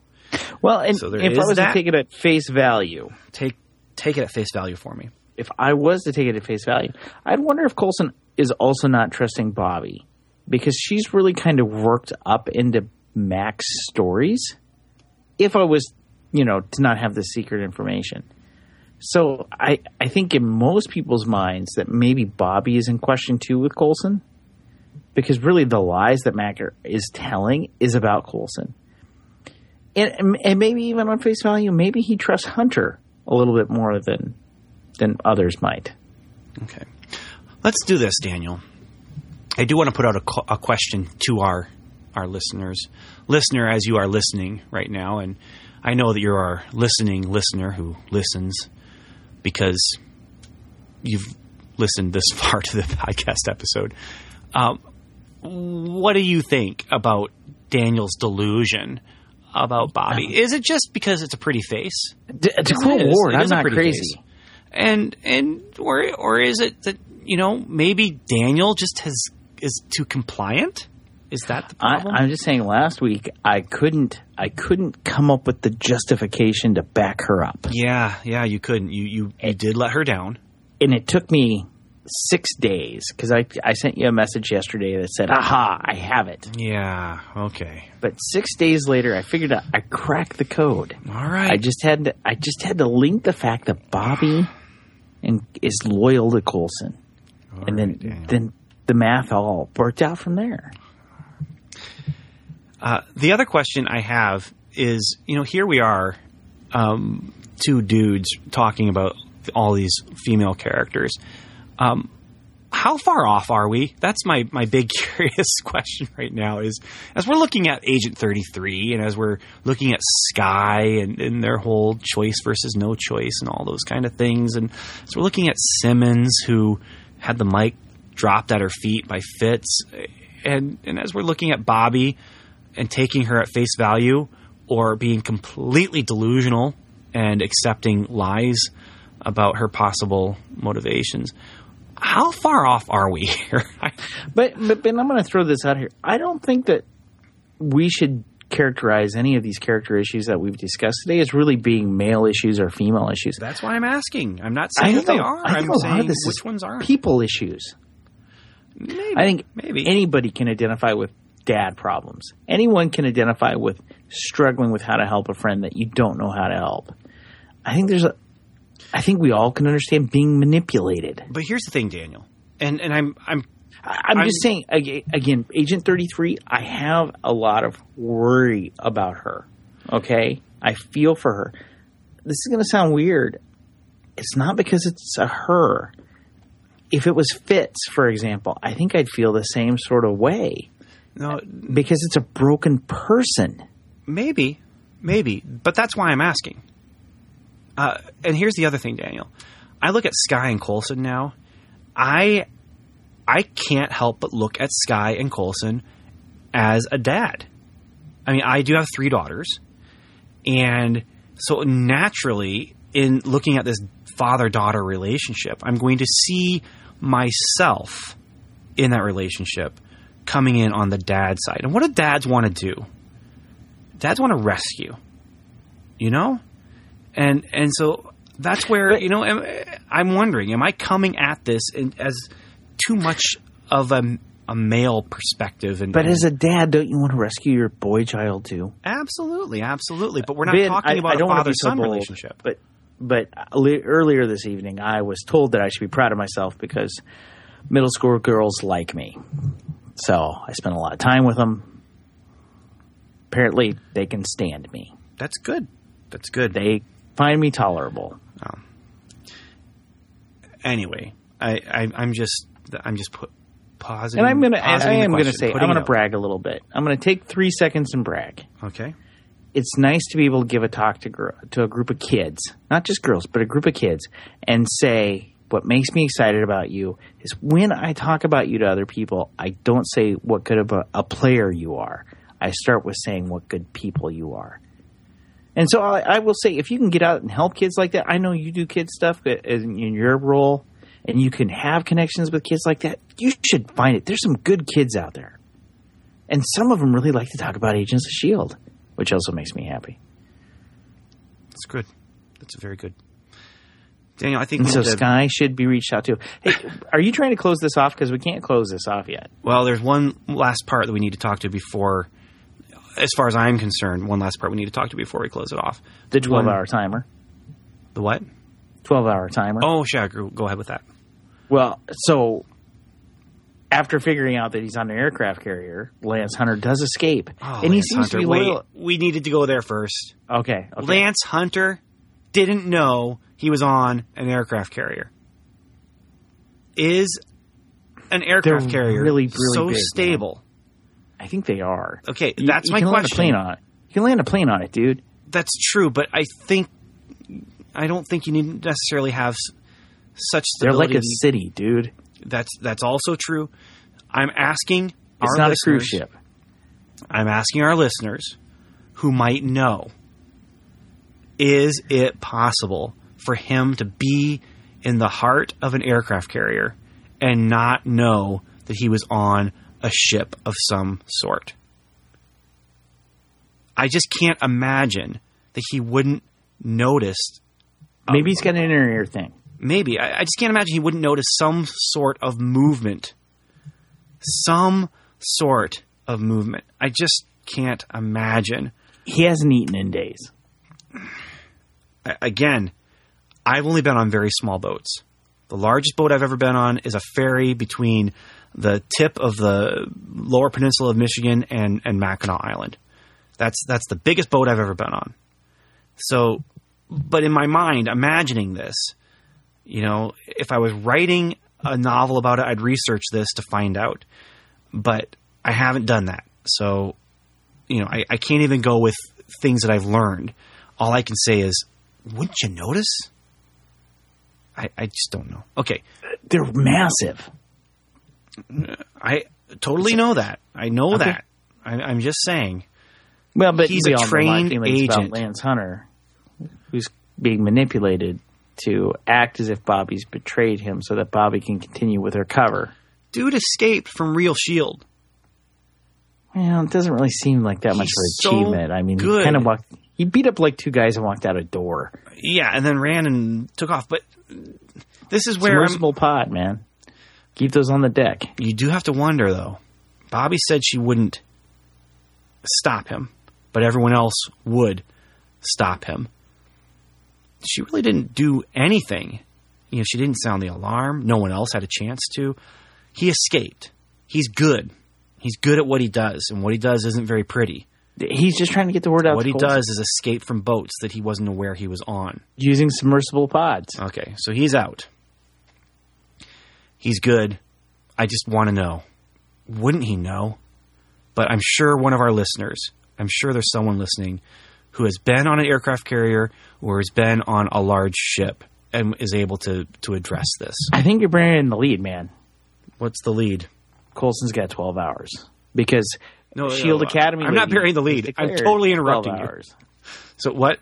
Go ahead. S H I E L D. Academy lady has declared twelve hours. twelve hours until? So we know she made it out of the Hydra attack. Until? And has joined the jerkiest S H I E L D council of all time.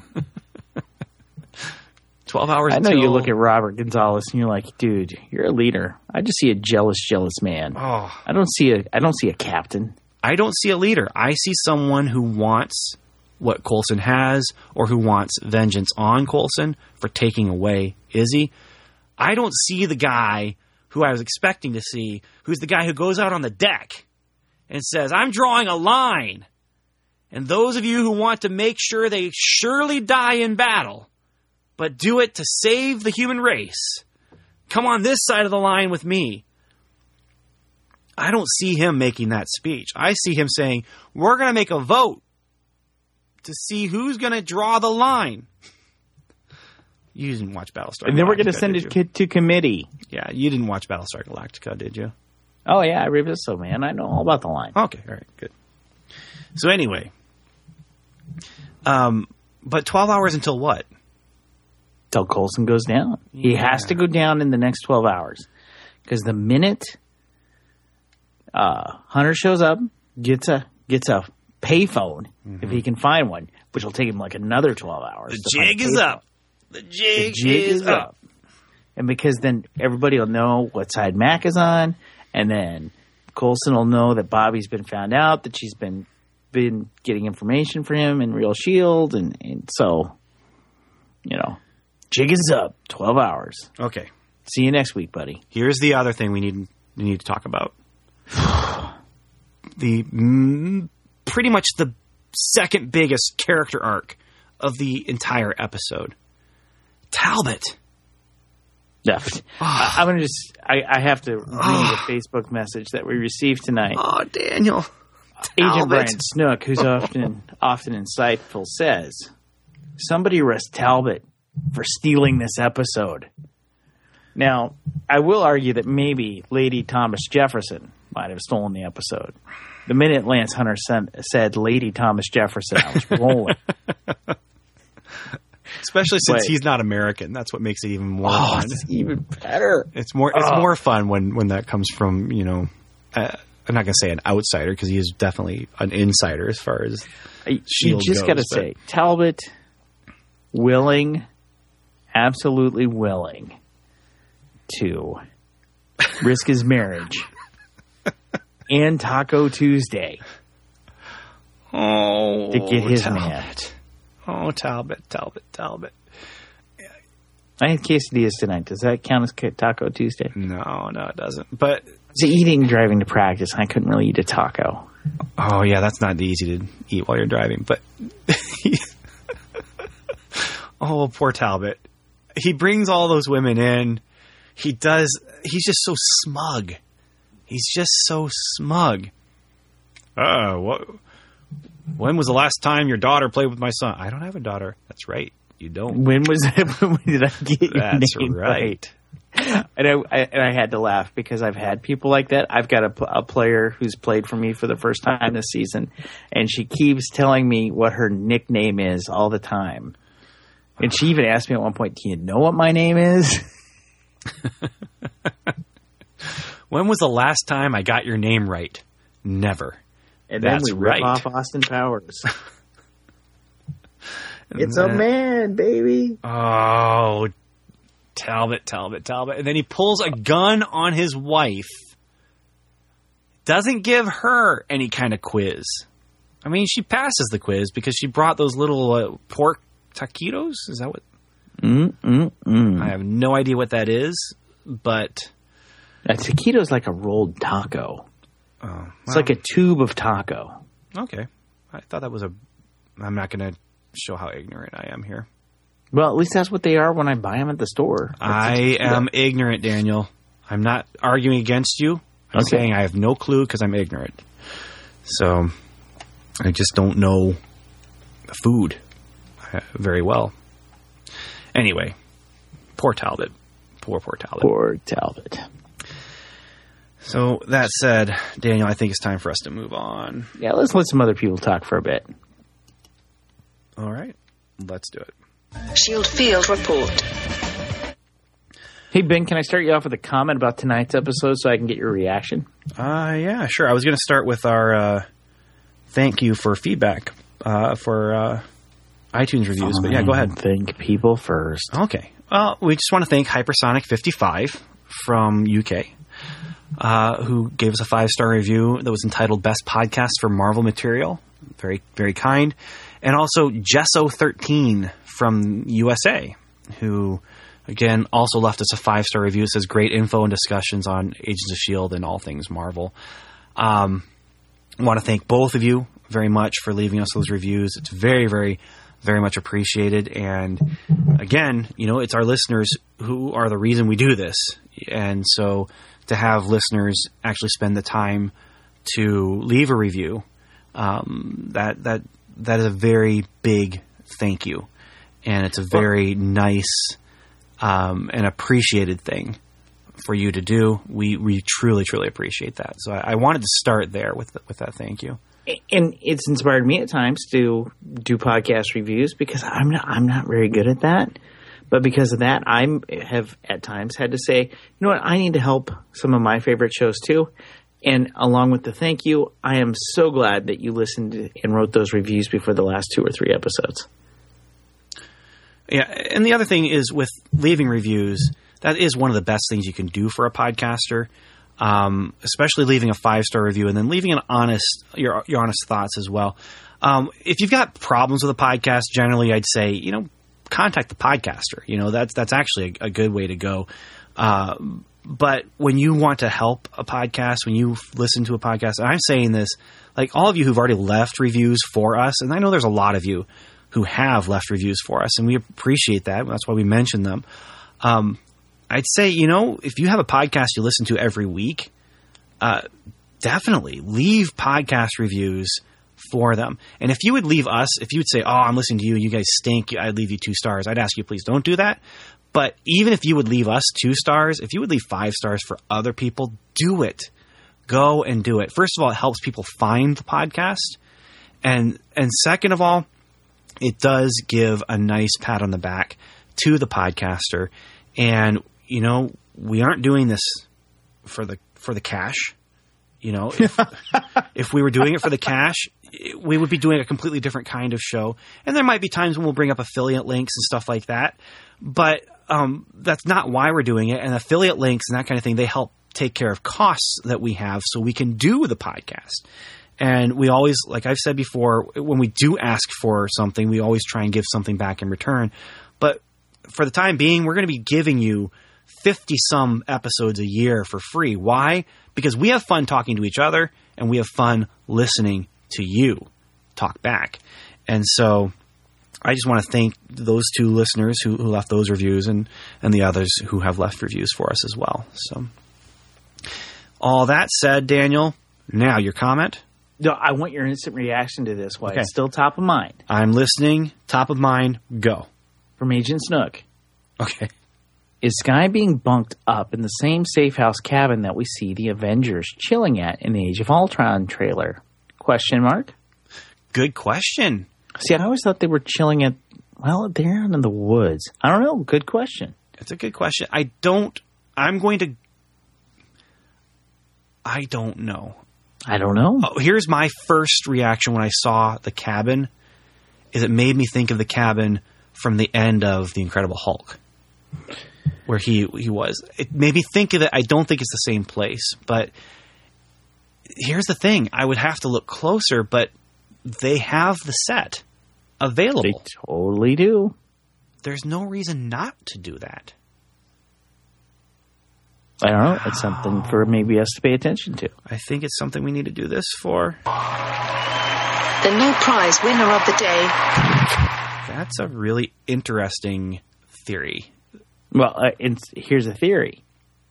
Okay. Prediction. Real Shield will take down Coulson's Shield, and Skye is going to be the only one out there that can come to the rescue.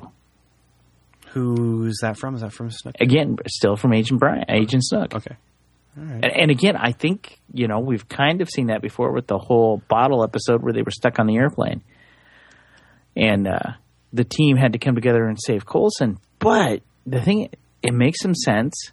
We we get this comment from Coulson that maybe he may have mishandled something, including, and then get the reaction that May mishandled her ex-husband. Mm-hmm. But, um, you know, maybe maybe this thing that he didn't do well will come back to rescue and save him in the end. Maybe. And then Skye will have further shown her loyalty and how she shouldn't be sent to cabins with laser fences. Laser fences. Hey, uh, Daniel, do you want to read our first feedback from Agent Lester T. Jester? Oh, man. This is in a big font. Well, sure. it's, it's not too big in mine, and I forwarded it to you.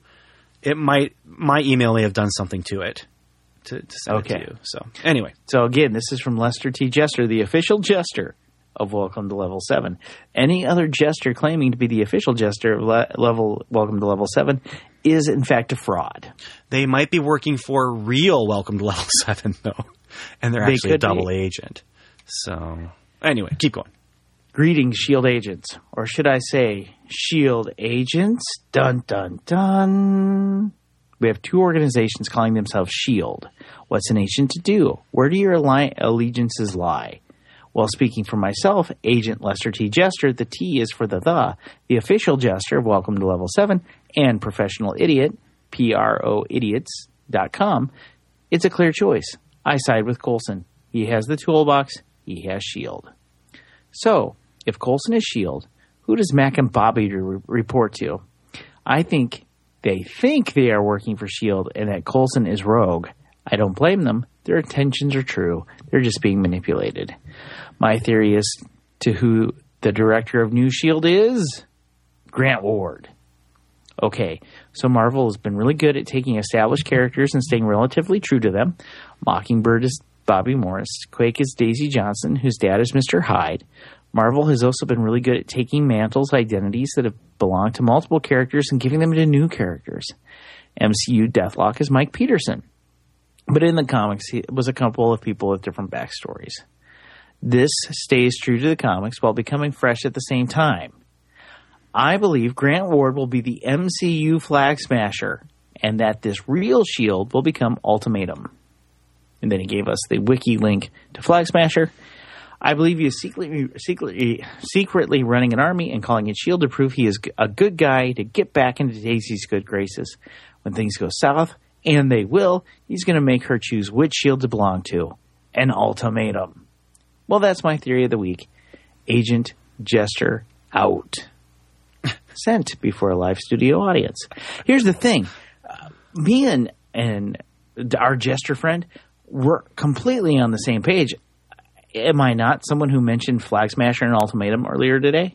You are. Um, totally am. But, but had yeah, you read this? Yeah. Yeah, yeah Grant's totally. No, and I hadn't read this. Okay, all right. Yeah, this is all fresh to me.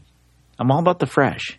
I don't know anything about Ultimatum. I do know about Flag Smasher vaguely. He was a Captain America villain who had a mace I think. Well, it, do, it does help that I was rereading a comic book that involved S H I E L D today that I also had Ultimatum in it. Okay. So it also had a certain red-suited guy that you don't like. Daredevil? I like him. Anyway, uh, let's see here. Next we have... Oh, this was a good email. This is from Agent Doug. They're all good emails, buddy. Yeah, but I... It's okay to say it before each one, right? Okay, okay. Uh, subject, acting. Oh, sorry. Subject, acting. I know you don't talk about it much, but can you discuss the acting on the show, specifically Chloe Bennett, who has been standing toe-to-toe with people like Ming-Na Wen, Kyle MacLachlan, and Blair Underwood? It struck me as I was watching One of Us that she has done a fantastic job as someone who we knew nothing about when the show started, and now holds her own with some pretty big names. Thanks as always, Agent Doug.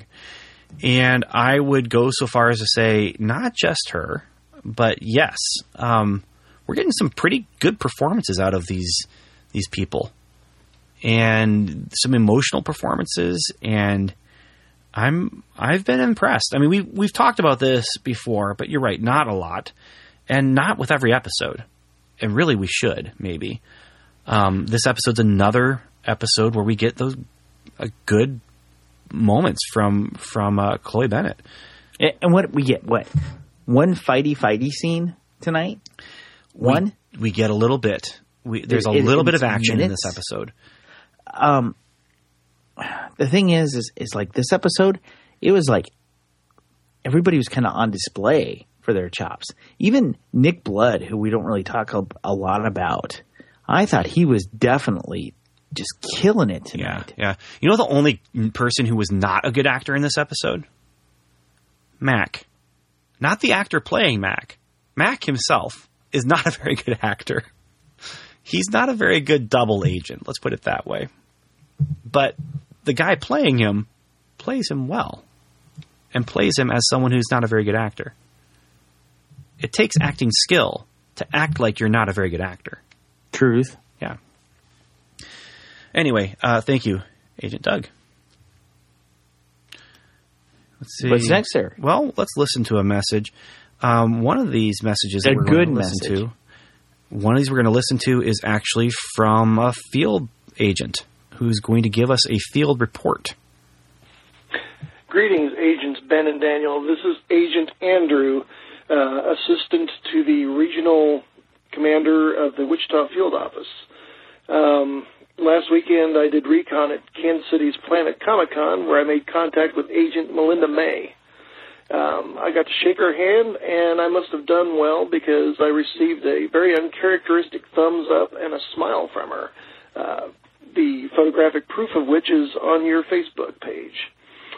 Uh, but in all seriousness, Ming-Na is very gorgeous. Uh, I mean, even even hotter in person than she is on T V, if that's possible.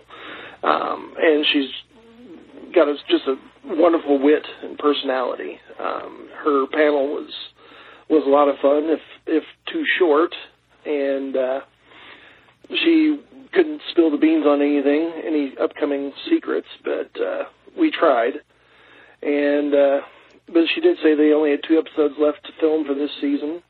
And somebody asked her if either she or Agent Coulson have a cameo in Avengers two, as has been rumored, and she said that she hadn't received a phone call, and the person asking the question said, oh, so they asked you in person then, and she just kind of gave a nervous laugh.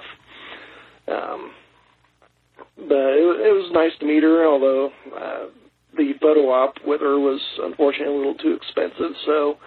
Um, I did get an autographed picture of her and gave her a bracelet, and yeah, was able to take her picture while standing in line. So it was, I had a lot of fun, spent way too much money, and uh, if you live anywhere near the Kansas City area, um, I highly recommend Planet Comic-Con. So uh, until next time, this is Agent Andrew out. And that is the mark of a good convention. Having fun, spending too much money. We don't hear a lot about Prince. Hmm? Well, isn't Comic-Con convention, comic book conventions oh, about let's Prince. Let's not talk about Prince. okay, okay. I'm a writer, Daniel. You it's want me to hit really hard words? To make money at a convention when you're a writer because you can't sell prints. That's nothing against the guys selling prints. There's some awesome prints out there, and my good friends are out there doing it. But there's no writer equivalent of an art print. It just you want me to read this message from Agent Kurt? Please. On One of Us. Good day to you, gentlemen. Agent Kurt here. It's been a while since I last contacted you. My comments relate to the last episode aired, One of Us. I thought this week's episode was pretty good. Seeing Fitz and Simmons' relationship so fractured is painful. I wonder if it will get any worse if Fitz somehow discovers what Simmons is up to. And besides getting more backstory into man Coulson, I was mainly entertained by Cal and his little villain gang. I feel like Kyle MacLachlan's performance has been just captivating. He rides a fine line between outrageous and totally badass. I loved the scene in the stadium when he was on the microphone. His dialogue was so funny and aggressive. I was sad to see Cal's group get dismantled so quickly. They seemed like a ragtag group that could be like a small-scale version of D C Suicide Squad. Not the only one. I'm sad to see them go. Uh, you were very sad. Running around and causing chaos for S H I E L D for the rest of the season. And since everyone was defeated and Cal was taken by Gordon, that's unfortunately not going to happen. Now, I just want to know who Gordon answers to, as Cal looks fairly fearful before he left the room. Also, what's the deal with Mac and the Real Shield? That caught me by surprise totally. I expected possibly another group like Sword or something. This guy's totally in your wheelhouse, man. Yeah, Agent no. Kurt, and is he, like, getting briefings from you, dude? Uh, no, I think we're just on that same wavelength, that good wavelength. And finally, since the Inhumans are starting to pop up a lot during the season with the characters and mythos being explained, how big of a priority do you think they'll be? Obviously, Hydra was the main focus, and things crossed into Inhumans territory. I would just like to hear your thoughts on whether it will be something included during this season, or will it carry on into Agent three? Agent Kurt out. I think this will continue on, and I, I think we haven't seen the last of Hydra. Um, what we saw in this episode today, tonight, was some nice setup for some other conflict, though. We've got Ward now, who's out there. We've got Hydra, who's out there. We've got Real Shield. We've got Inhumans. And we've got uh, Kyle MacLachlan, who's his own little brand of crazy. So uh, there's plenty of opportunity for conflict and for resolution and for some really, I think, interesting storylines to come. Again, my my my personal opinion, but... Yep. It's like you and Agent Kurt read from the same notes. Well, uh, you know, that's just to say great minds think alike, and so do ours. So, from Agent Jessica, subject, One of Us. Just finished listening to your podcast on last week's episode and had a few comments. I rewatched the episode last night, and we don't know who was in the picture on Andrew's desk. When May and Andrew were talking in the kitchen, May asked about it, but he said he would tell her if she told him if she, if she told about her multitasking mistake story, presumably about Ward. And she said she didn't want to know that bad, so we don't know. I don't know if we'll ever see him again, but if we do, could the person in the picture be important? I'm just wondering why they wouldn't show us unless it was just to be a character moment for May and Andrew. Uh, and interjecting here, I think the fact that they didn't tell us feels like an important detail, but it also is the kind of thing where y- you're right. It could just be that character moment, and it just doesn't matter. Uh, or it could be both. It's something they could come back to if they wanted to, but it just doesn't matter enough to mess with it right now. I don't know. Back to the email. I know Mac said he was working for, quote, the Real S H I E L D, but I don't know if that means that they are really going by the name S H I E L D or something else. You mentioned organizations like Sword or Hammer that could really be the ones behind this version of S H I E L D. Also, I've never been a huge fan of Mac, except for a couple episodes when he was being all buddy-buddy with Fitz, which makes me wonder how Fitz is going to handle another sort of betrayal by a friend, similar to what Amen. Ward did. What? Amen. Yes. Even though Mac and Bobby are both in on the secret, I still trust Bobby way more than Mac, as she seems to actually care about the team. When she and Simmons were talking about Fitz lying, it almost felt like Bobby was getting a feel for what would happen once her secret comes out. kind of like she was worried about it. I don't really get that from Mac. He seems to have forgotten how he was in a similar situation to Skye and even Coulson, and could probably relate more than anyone else, but seems to not really empathize at all. I really feel like the wrong people read these emails. I should have read this one, and you should have read the last one. When Coulson, May, and Bobby were fighting on the field, do you think Skye started to lose control because she was worried about the team, or because she was seeing people on the Index getting beaten down by S H I E L D? I kind of got the sense that she was realizing how people like her are seen by S H I E L D, but maybe it was a combination of both concern for the team and fear of the team. Also, with the battle on the field, I kind of expected Bobby and Coulson to have earplugs at the ready or something, since they knew they would be dealing with someone that could put them in a coma. Kind of surprised me that didn't come up. Lastly, I feel this half of the season is leading up to the Civil War story arc more than Age of Ultron, except for the Hydra leadership takedown. Bobby and Max, and now Hunter's secret, and the whole Index thing seems to fit nicely with what little I know about the Civil War stories. Am I right in thinking this, or am I a bit off? I look forward to more answers on tonight's episode, and possibly some ham and pineapple, pineapple pizza. Yum. Thanks for the great podcast, Agent Jessica. Uh, the Civil War question, that's an interesting uh, element, but I think it's because things we're seeing... seeds we're seeing planted right now are going to come to fruition closer to when Civil War comes out. I, I, I do think that there is going to be a Civil War element. Definitely is going to be that in Agents of S H I E L D. I don't see any of this leading up to Age of Ultron right now, to be honest. No, nothing right at the moment. Nothing I, that we, we see know, and know, we should say. We, we know Hydra's going to be in Age of Ultron, but... Yeah, yeah. And I had ham and pineapple pizza last night because my youngest wouldn't eat it. Interesting. Uh, both this episode and last episode featured food that I just don't like. But there was one food feature that I, I almost feel like making a poll on the website at welcome to level seven dot com. Oh, do it. Was Skye and Coulson, was it Twizzler or Red Vine? Oh, hmm. It totally was Twizzler. I'm... I was leaning toward Red Vine. Coulson wouldn't choose Red Vine. He'd choose Twizzler. Or is it the illusion of choice, Daniel? Ooh. Yeah. Excellent, sir. Well, all that said, I once again say thank you once again for listening. Uh, I really appreciate that we get to have this time together, Daniel, and I appreciate that we get to have this time with our listeners. So to you listening right now with your ear pods in your ear holes, thank you for putting us in your head.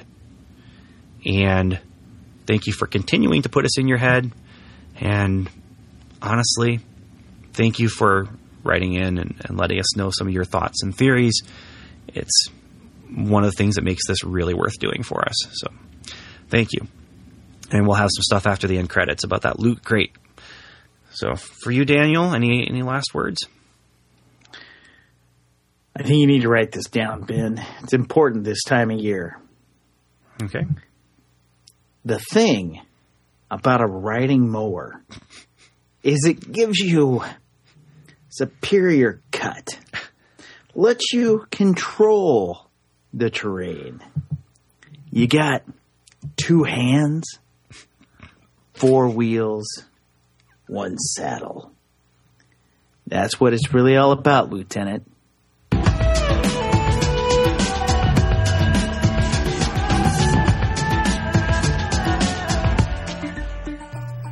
Thank you for listening to Welcome to Level seven.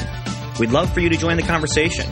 You can leave us a voicemail at one seventy-seven fifty-five, the word level, and then the number seven. That's one seven seven five, five five three, eight three five seven. You can also like us on Facebook, facebook.com slash welcome to level 7. seven is spelled out. Follow us on Twitter where we are Level seven Pod. seven is spelled out. Or email us directly, feedback at welcome to level seven dot com.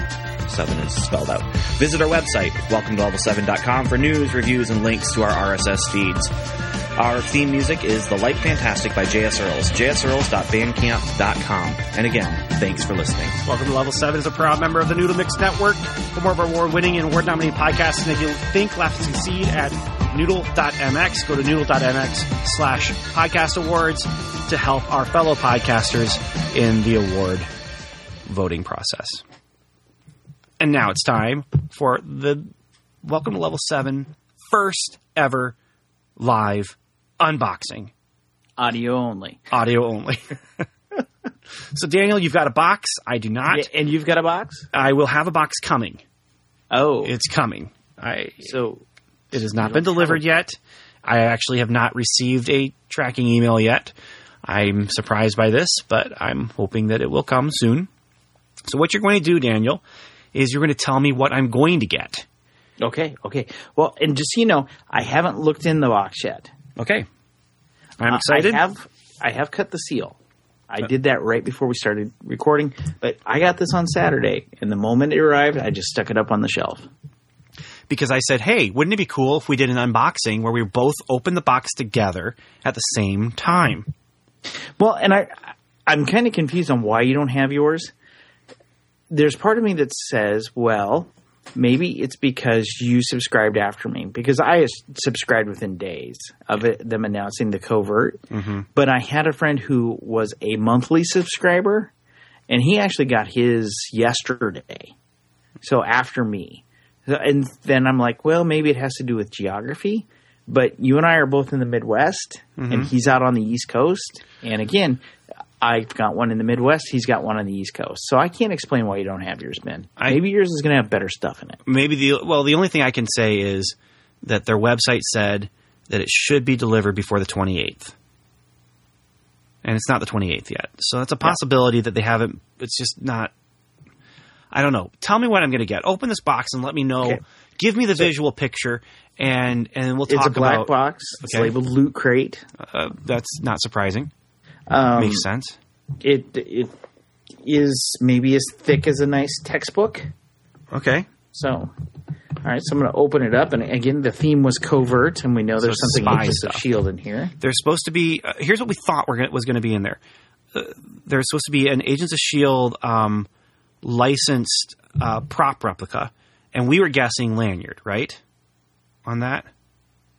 That's what I yeah. was... Yeah, that's what we had guessed. And then I saw people online guessing that the Bond... There's supposed to be a James Bond thing in there that would be a James Bond shirt. And I don't know if that's because the description said there'd be a James Bond shirt or if it's just that's what people... Or whatever. And then so Orphan Black the, comic. I have the box open. Okay. The, those are the things we the, knew about. Yeah, Do it. The, the top item is this James Bond shirt. Tell me about it. Uh, white shirt. Mm-hmm. It's got that classic James Bond circle logo. Okay, the the gun barrel. In in the middle of it, it there's a, a Sean Connery looking James Bond holding a martini. Uh huh. It's kind of a, a caricature, um, something closer to what a Scotty Young would do than so what a, a cartoony kind of. Yeah, James Bond. And, and it's got a logo that says "This is stirred," and he looks sad. I don't get it. Um, well, because it's he wants it shaken, not stirred. Oh, so he's sad that it's... It's a stirred martini, not a, a, that's, a shaken one. That's the shirt? Yeah. Um, that's it. Can I, can I kind of be honest? Yeah, I don't yeah, want to sound really negative about this. Uh-huh. I love James Bond. I would totally go for a James Bond shirt. Mm-hmm. Yeah, I'm, this is not really the shirt I wanted. Um... You know, Daniel, I've watched unboxings before where people, they have to f- act excited about it because, like, they're affiliates and, and that kind of thing, and or they're reviewers and they're getting it for free. We did not get this for free. Um, I haven't gotten mine at all yet, but I have. It's not a free thing for us. We we can be honest here. Yeah, I'm. I'm well, I'll be honest. I'm disappointed. Okay. All right. So uh, uh, the idea of a James Bond shirt was a really exciting thing for me. I was hoping for some sort of generic, you know, James Bondy looking thing, but this is not sounding like the kind of thing that I would wear. Um, I, I'm not. I, I'm a children's pastor, dude. I'm not going to wear yeah, I, a shirt with a joke about al- alcohol. Yeah. yeah, you can't. Uh, if it had like the James Bond logo, if it had like uh, the profile of James Bond in the eye, this would have been awesome. Um, right at the moment, and again, I have a lot of superhero shirts and a lot of pop culture shirts. Mm-hmm. At the moment, I'm wondering if I could sell this at my work where there's a lot of other geeky people for five bucks. Okay. Well, that's the thing. This only costs us twenty dollars. No, and actually, I got a discount, so it was less. Oh, only cost me twenty dollars. Okay. Um, so there is a bag in here that's marked E F X Collectibles, Marvel, And on the front, it says Agents of S H I E L D And then there's another bag in here that's a lanyard. A lanyard. A, a lanyard cord. And it is uh, Agent Koenig must have been proud of me. I must have passed the test because it is the predicted lanyard. All right. So I'm. I'll be honest. I, I spent thirteen bucks on this. This is what I wanted out of the box, and I probably would have spent thirteen bucks for it. I would have spent maybe maybe ten, but you know, I, I have places in my office right now. So it comes with a lanyard that you clip on the, the tag. Yeah, it's a clip-on one. It, I wear a lanyard every day for work. It's not really I, I kind of have a lanyard preference. So it's not my preference, but it does, you know, Agent Koenig. Yeah, but if it's a nice S H I E L D replica thing, I'm gonna I'm gonna hang it somewhere here in my office. I, I wonder That'll if I nice. could attach it to the back of my lanyard at, at work. Okay. Um, um, all right, that's I cool. Have, that's cool. Yeah, so that's I'm cool. pretty happy about that. And I and I saw that at Nerd Crate in the past, actually, the Captain America cards that we had talked about like a year ago. They had the Captain America cards in a Nerd Crate, but. Hmm. All right, I have a button that says Loot Crate March twenty fifteen Covert. Yeah, okay. And that's pretty much trash. I'm not excited about that, but uh, right now, okay, so we're we're thirty, thirty-three percent excited. I have a bungee-like bracelet that's orange. I like orange. A bungee-like bracelet. Don't really wear bracelets. You, I don't it, see how this it, bracelet is a spy thing. Is it like a woven rope kind of thing? Yes. That's a paracord bracelet. Oh, a paracord. Okay, so yeah. What's paracord? All the kids are wearing it. Oh, I'm not one of the kids, but I hang out with them. Well, okay. So you have a paracord bracelet, and okay, so it's spy. Um, this is the kind of thing you, you take camping with you. Oh. So, so I, it's one of those be prepared kind of things. No, no, no. It's just be prepared. You wear this. You, you never know when you might need a rope. Okay. So, um, oh, Daniel, one of your kids might like that though. Okay, I can give that to a kid. It's not a lost cause. So we're okay. We're we're about half and half then. Um, okay, so I just pulled up a watch-looking thing, but it doesn't look like it really has a face. It just looks like it's all rubber. And when I picked it up, um, and it says Blink Time Stealth Wristwatch. Okay, what is that? And I pressed on the front, and all of a sudden, little lights popped up. And it says it's seven fifty-six, which it's totally not. Yeah, but you have to set a watch. Yeah. So that I, that is an unexpected thing. Passed on to my children, sounds like. But that's not a lost thing. No, it's a watch. Um, you know, if, if I'm giving this to my kids, then I don't consider it a bad thing. So, okay, we're we're over halfway. I could. I'm half satisfied. I'm over halfway satisfied with the things you've pulled out of this box. All right. Hey, apparently I'm a twelve-year-old boy again. Okay. Um, because I have Mad Libs. Oh, sweet. Spy Mad Libs. Okay. I'm okay, so I'm I'm four four things that I'll find use for and, and two that I'm not excited about. So, and Mad Libs, that's what, four ninety-five cover price? Um, I'm looking to see if there's a cover price on here. I don't see one. Be on the back by the if there's a barcode no, on the dude, back. I understand that. There's no barcode on the back. None? Okay. Yeah. Well, I'm gonna so, guess around five bucks. So yeah, that would be okay. My guess. And um, okay, there's a thing here. Basically, you're proving to me is this twenty dollars well spent or twenty dollars poorly spent? And I think we're gonna be, for me, leaning on the well spent here. Uh, and I was here's worried. A thing from Loot Crate. Okay, so apparently the thing on the orange paracord thing is a Loot Crate logo. Oh, okay. And I'm supposed to do some stuff with it? I can unwrap it, apparently? Yeah, that's what you do with a paracord bracelet. Oh, will I ever wrap it back again? Yeah, but you have to learn how to weave it. Dude, I'm totally not going to learn how to weave it. So but the kids again. enjoy it. My, my kids then, enjoy it. Here's a little book about the things inside here. That's cool. Not really. Ooh, there's a story about Metal Gear through the years. That's cool. Um, Silver Screen Spies. Austin Powers. Oh, that might be cool. That might be fun to look at then. Um, I'm not. I'm, I'm going to put that in the ambivalent, neutral. And then there's the thing about the T-shirt. Mm-hmm. Who did the T-shirt and the watch and Again, the power paracord. Okay, so that I'll put that to the side here. I have a little card here for a digital code for Comixology. I need mm. to make sure to right. get this updated correctly, my Comixology account, because it is a code for an e- a digital download of Ninjak number one, forty-page first issue. Oh, Ninjak is uh, Valiant. Yeah, it's he's a James Bond ninja. Daniel, I, that was something I, we were just talking about, doing a Valiant podcast. Well, you like Valiant. I like Valiant. Yeah, uh, I'm a bit. One of the few things that I buy all the trades of is Archer and Armstrong. Um, I'm actually so this. I will use this. Good. So that, all right. Excellent. So the lanyard and that are both wins for me. And then here in the bottom, I got a few more items. I have a comic book for Orphan Black. Uh, okay. I don't. Yay. I don't I don't watch Orphan Black. I want to watch Orphan Black. I haven't, so the comic book is not really going to be something I'm probably even going to read. It's a Loot Crate exclusive. Um, if I could sell it. Well, okay, so I was talking to somebody today who's a friend in Kansas who I sometimes sell some, some stuff to, and uh-huh. it turns out they watch Orphan Black, so I said, do you... I knew that this was in here because of all the stories about how it was the number one comic last month because of Loot Crate. Oh, and, huh. and and I said, I know I've got a variant cover in there. It feels kind of thin, by the way. Um, do you want it? And, that, and they said yes. So, so I'm going to send them that. And then there's well, I can't little, sell it to that guy now. Great, thanks a lot, Daniel. Oh, he wasn't going to buy it anyway. And then there's these little notebooks mm-hmm. that say field notes.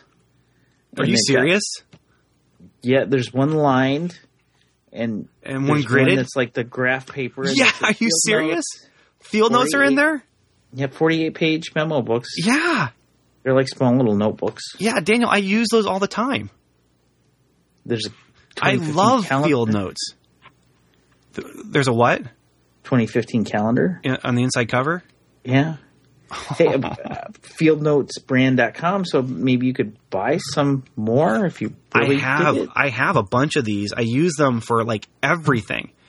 Um, I use them at work. I, ha- I use it to make sure I'm keeping track of every, all the lists that I need to keep track of, and uh, and then I'll I'll do a new notebook for like when there's a big new project coming up. Uh, you know, any at work for my writing. For I, I mean, just have my cousin turn me on to these. They're Uh, they're not cheap, so like you get three of them for for nine ninety-five generally, usually. But then they do like a new branded field notebook every every three months, and so with different colors or different themes and that kind of thing. So there's there's really field notebooks in there. Yeah, well, the field notes confidential. They've got a yellow tag around them. Of course, I went to the website. Oh, Field Notes Brand. Yeah, field notes brand dot com, not field notes dot com. Yeah, because yeah, that's totally not the same thing. Not at all. Not at all. These are they're they're based on like old farmers' notebooks. Well, th- this one kind of looks like it's a spy one. Well, that's because they do different themes. And my favorites, I love graph paper. Whenever I get a notebook, I try and get graph paper because you well, can one, one use it one way has. or the other. And one of these has graph paper. Yeah, yeah. Oh, okay. Yeah, well, I'm, Daniel, I my twenty dollars, while not money I would have spent normally, it sounds like uh, that Loot Crate that's coming my way is going to be twenty dollars value at least to me. And that's Again, taking I, the shirt and the comic out of the equation. The lanyard. The lanyard for me is the winner. The lanyard and the... Field notebooks. I can't believe there's field notebooks. This is like my luckiest day of my whole week. Now, so here's the granted, question I have five days of my whole week have been spent laying in bed with a tonsil infection. But I wondered if we were even going to podcast. But so, you know, again, this is basically a twenty dollars box. It's yeah. a subscription service. Are you still subscribed? I am not still subscribed. I am not planning on doing another Loot Crate. Um, and actually... While I may come out a winner on this box, I don't... I mean, that shirt does not sound... Uh, it's not the James Bond shirt that I'm looking for. No, no. I am really not interested in the blind box anyway. I, for heaven's sakes, I'm sitting here wearing a S H I E L D shirt. If you just made a James Bond M I six shirt, I would love that. Yeah. Yeah, I, I don't feel bad not subscribing to the next box. I don't even know what the next box theme is going to be. I don't think they've announced it. But but I but but I also cancel, canceled because I didn't want to get charged again until I knew what was coming. I think if if something was to warn me that something like the lanyard was coming, like they did with this covert one, that I'd look at it again. Um, again, I, I mentioned that nerd block thing or whatever it was. I kind of feel bad that I didn't get the Captain America cards in yeah. in that box because it also came with like a pop thing and the a Deadpool a Deadpool pop when that came out. Um, the, but the again, lanyard, I, I think the lanyard makes it the reason why I even subscribed in the first place to this box. But yeah. Although yeah, field notes, Daniel, I can't believe there's field notes in there. Yeah, there's that's so cool. Two little field notes, but yeah, it's that's so not cool. My deal. Yeah, well, it is my deal, but I mean the box. Yeah, I, you know, they have an affiliate uh, program that I was considering, but I just if it's going to be stuff where you're taking the risk like this, I don't want to take the risk of. Well, they are nine ninety-five for two, for three, for three, yeah, for three. But they're worth it. I mean, no, I write very tiny, but anyway, you got to pay shipping on that though. Uh, I can't remember. I think so. I think so. Hmm. You can subscribe to them, and it's a similar kind of situation where you get a subscribed uh, box where you'll get the next set of of field notebooks. And they do it four times a year. Plus, you also get some extra stuff. And I haven't subscribed yet, but I'm planning to. Once a, it's not blind, by the way. When you subscribe, you don't know what's coming in the future, but you can subscribe to the most recent one, knowing what it was. And anyway, yeah, the, the retail centers to get these are all the art stores in downtown Minneapolis. Yeah, yeah. Anyway, we can we could we could make wholesale customized ones that say "Welcome to Level seven." They're very expensive, and you have to do a pretty big print. Well, we only have to order a thousand, right? I don't think we have that many listeners. But anyway, Daniel, it's time for us to say goodnight because it is getting late. And as you said, you weren't even sure I was going to be able to podcast. I was glad that I was, but my voice is about dead.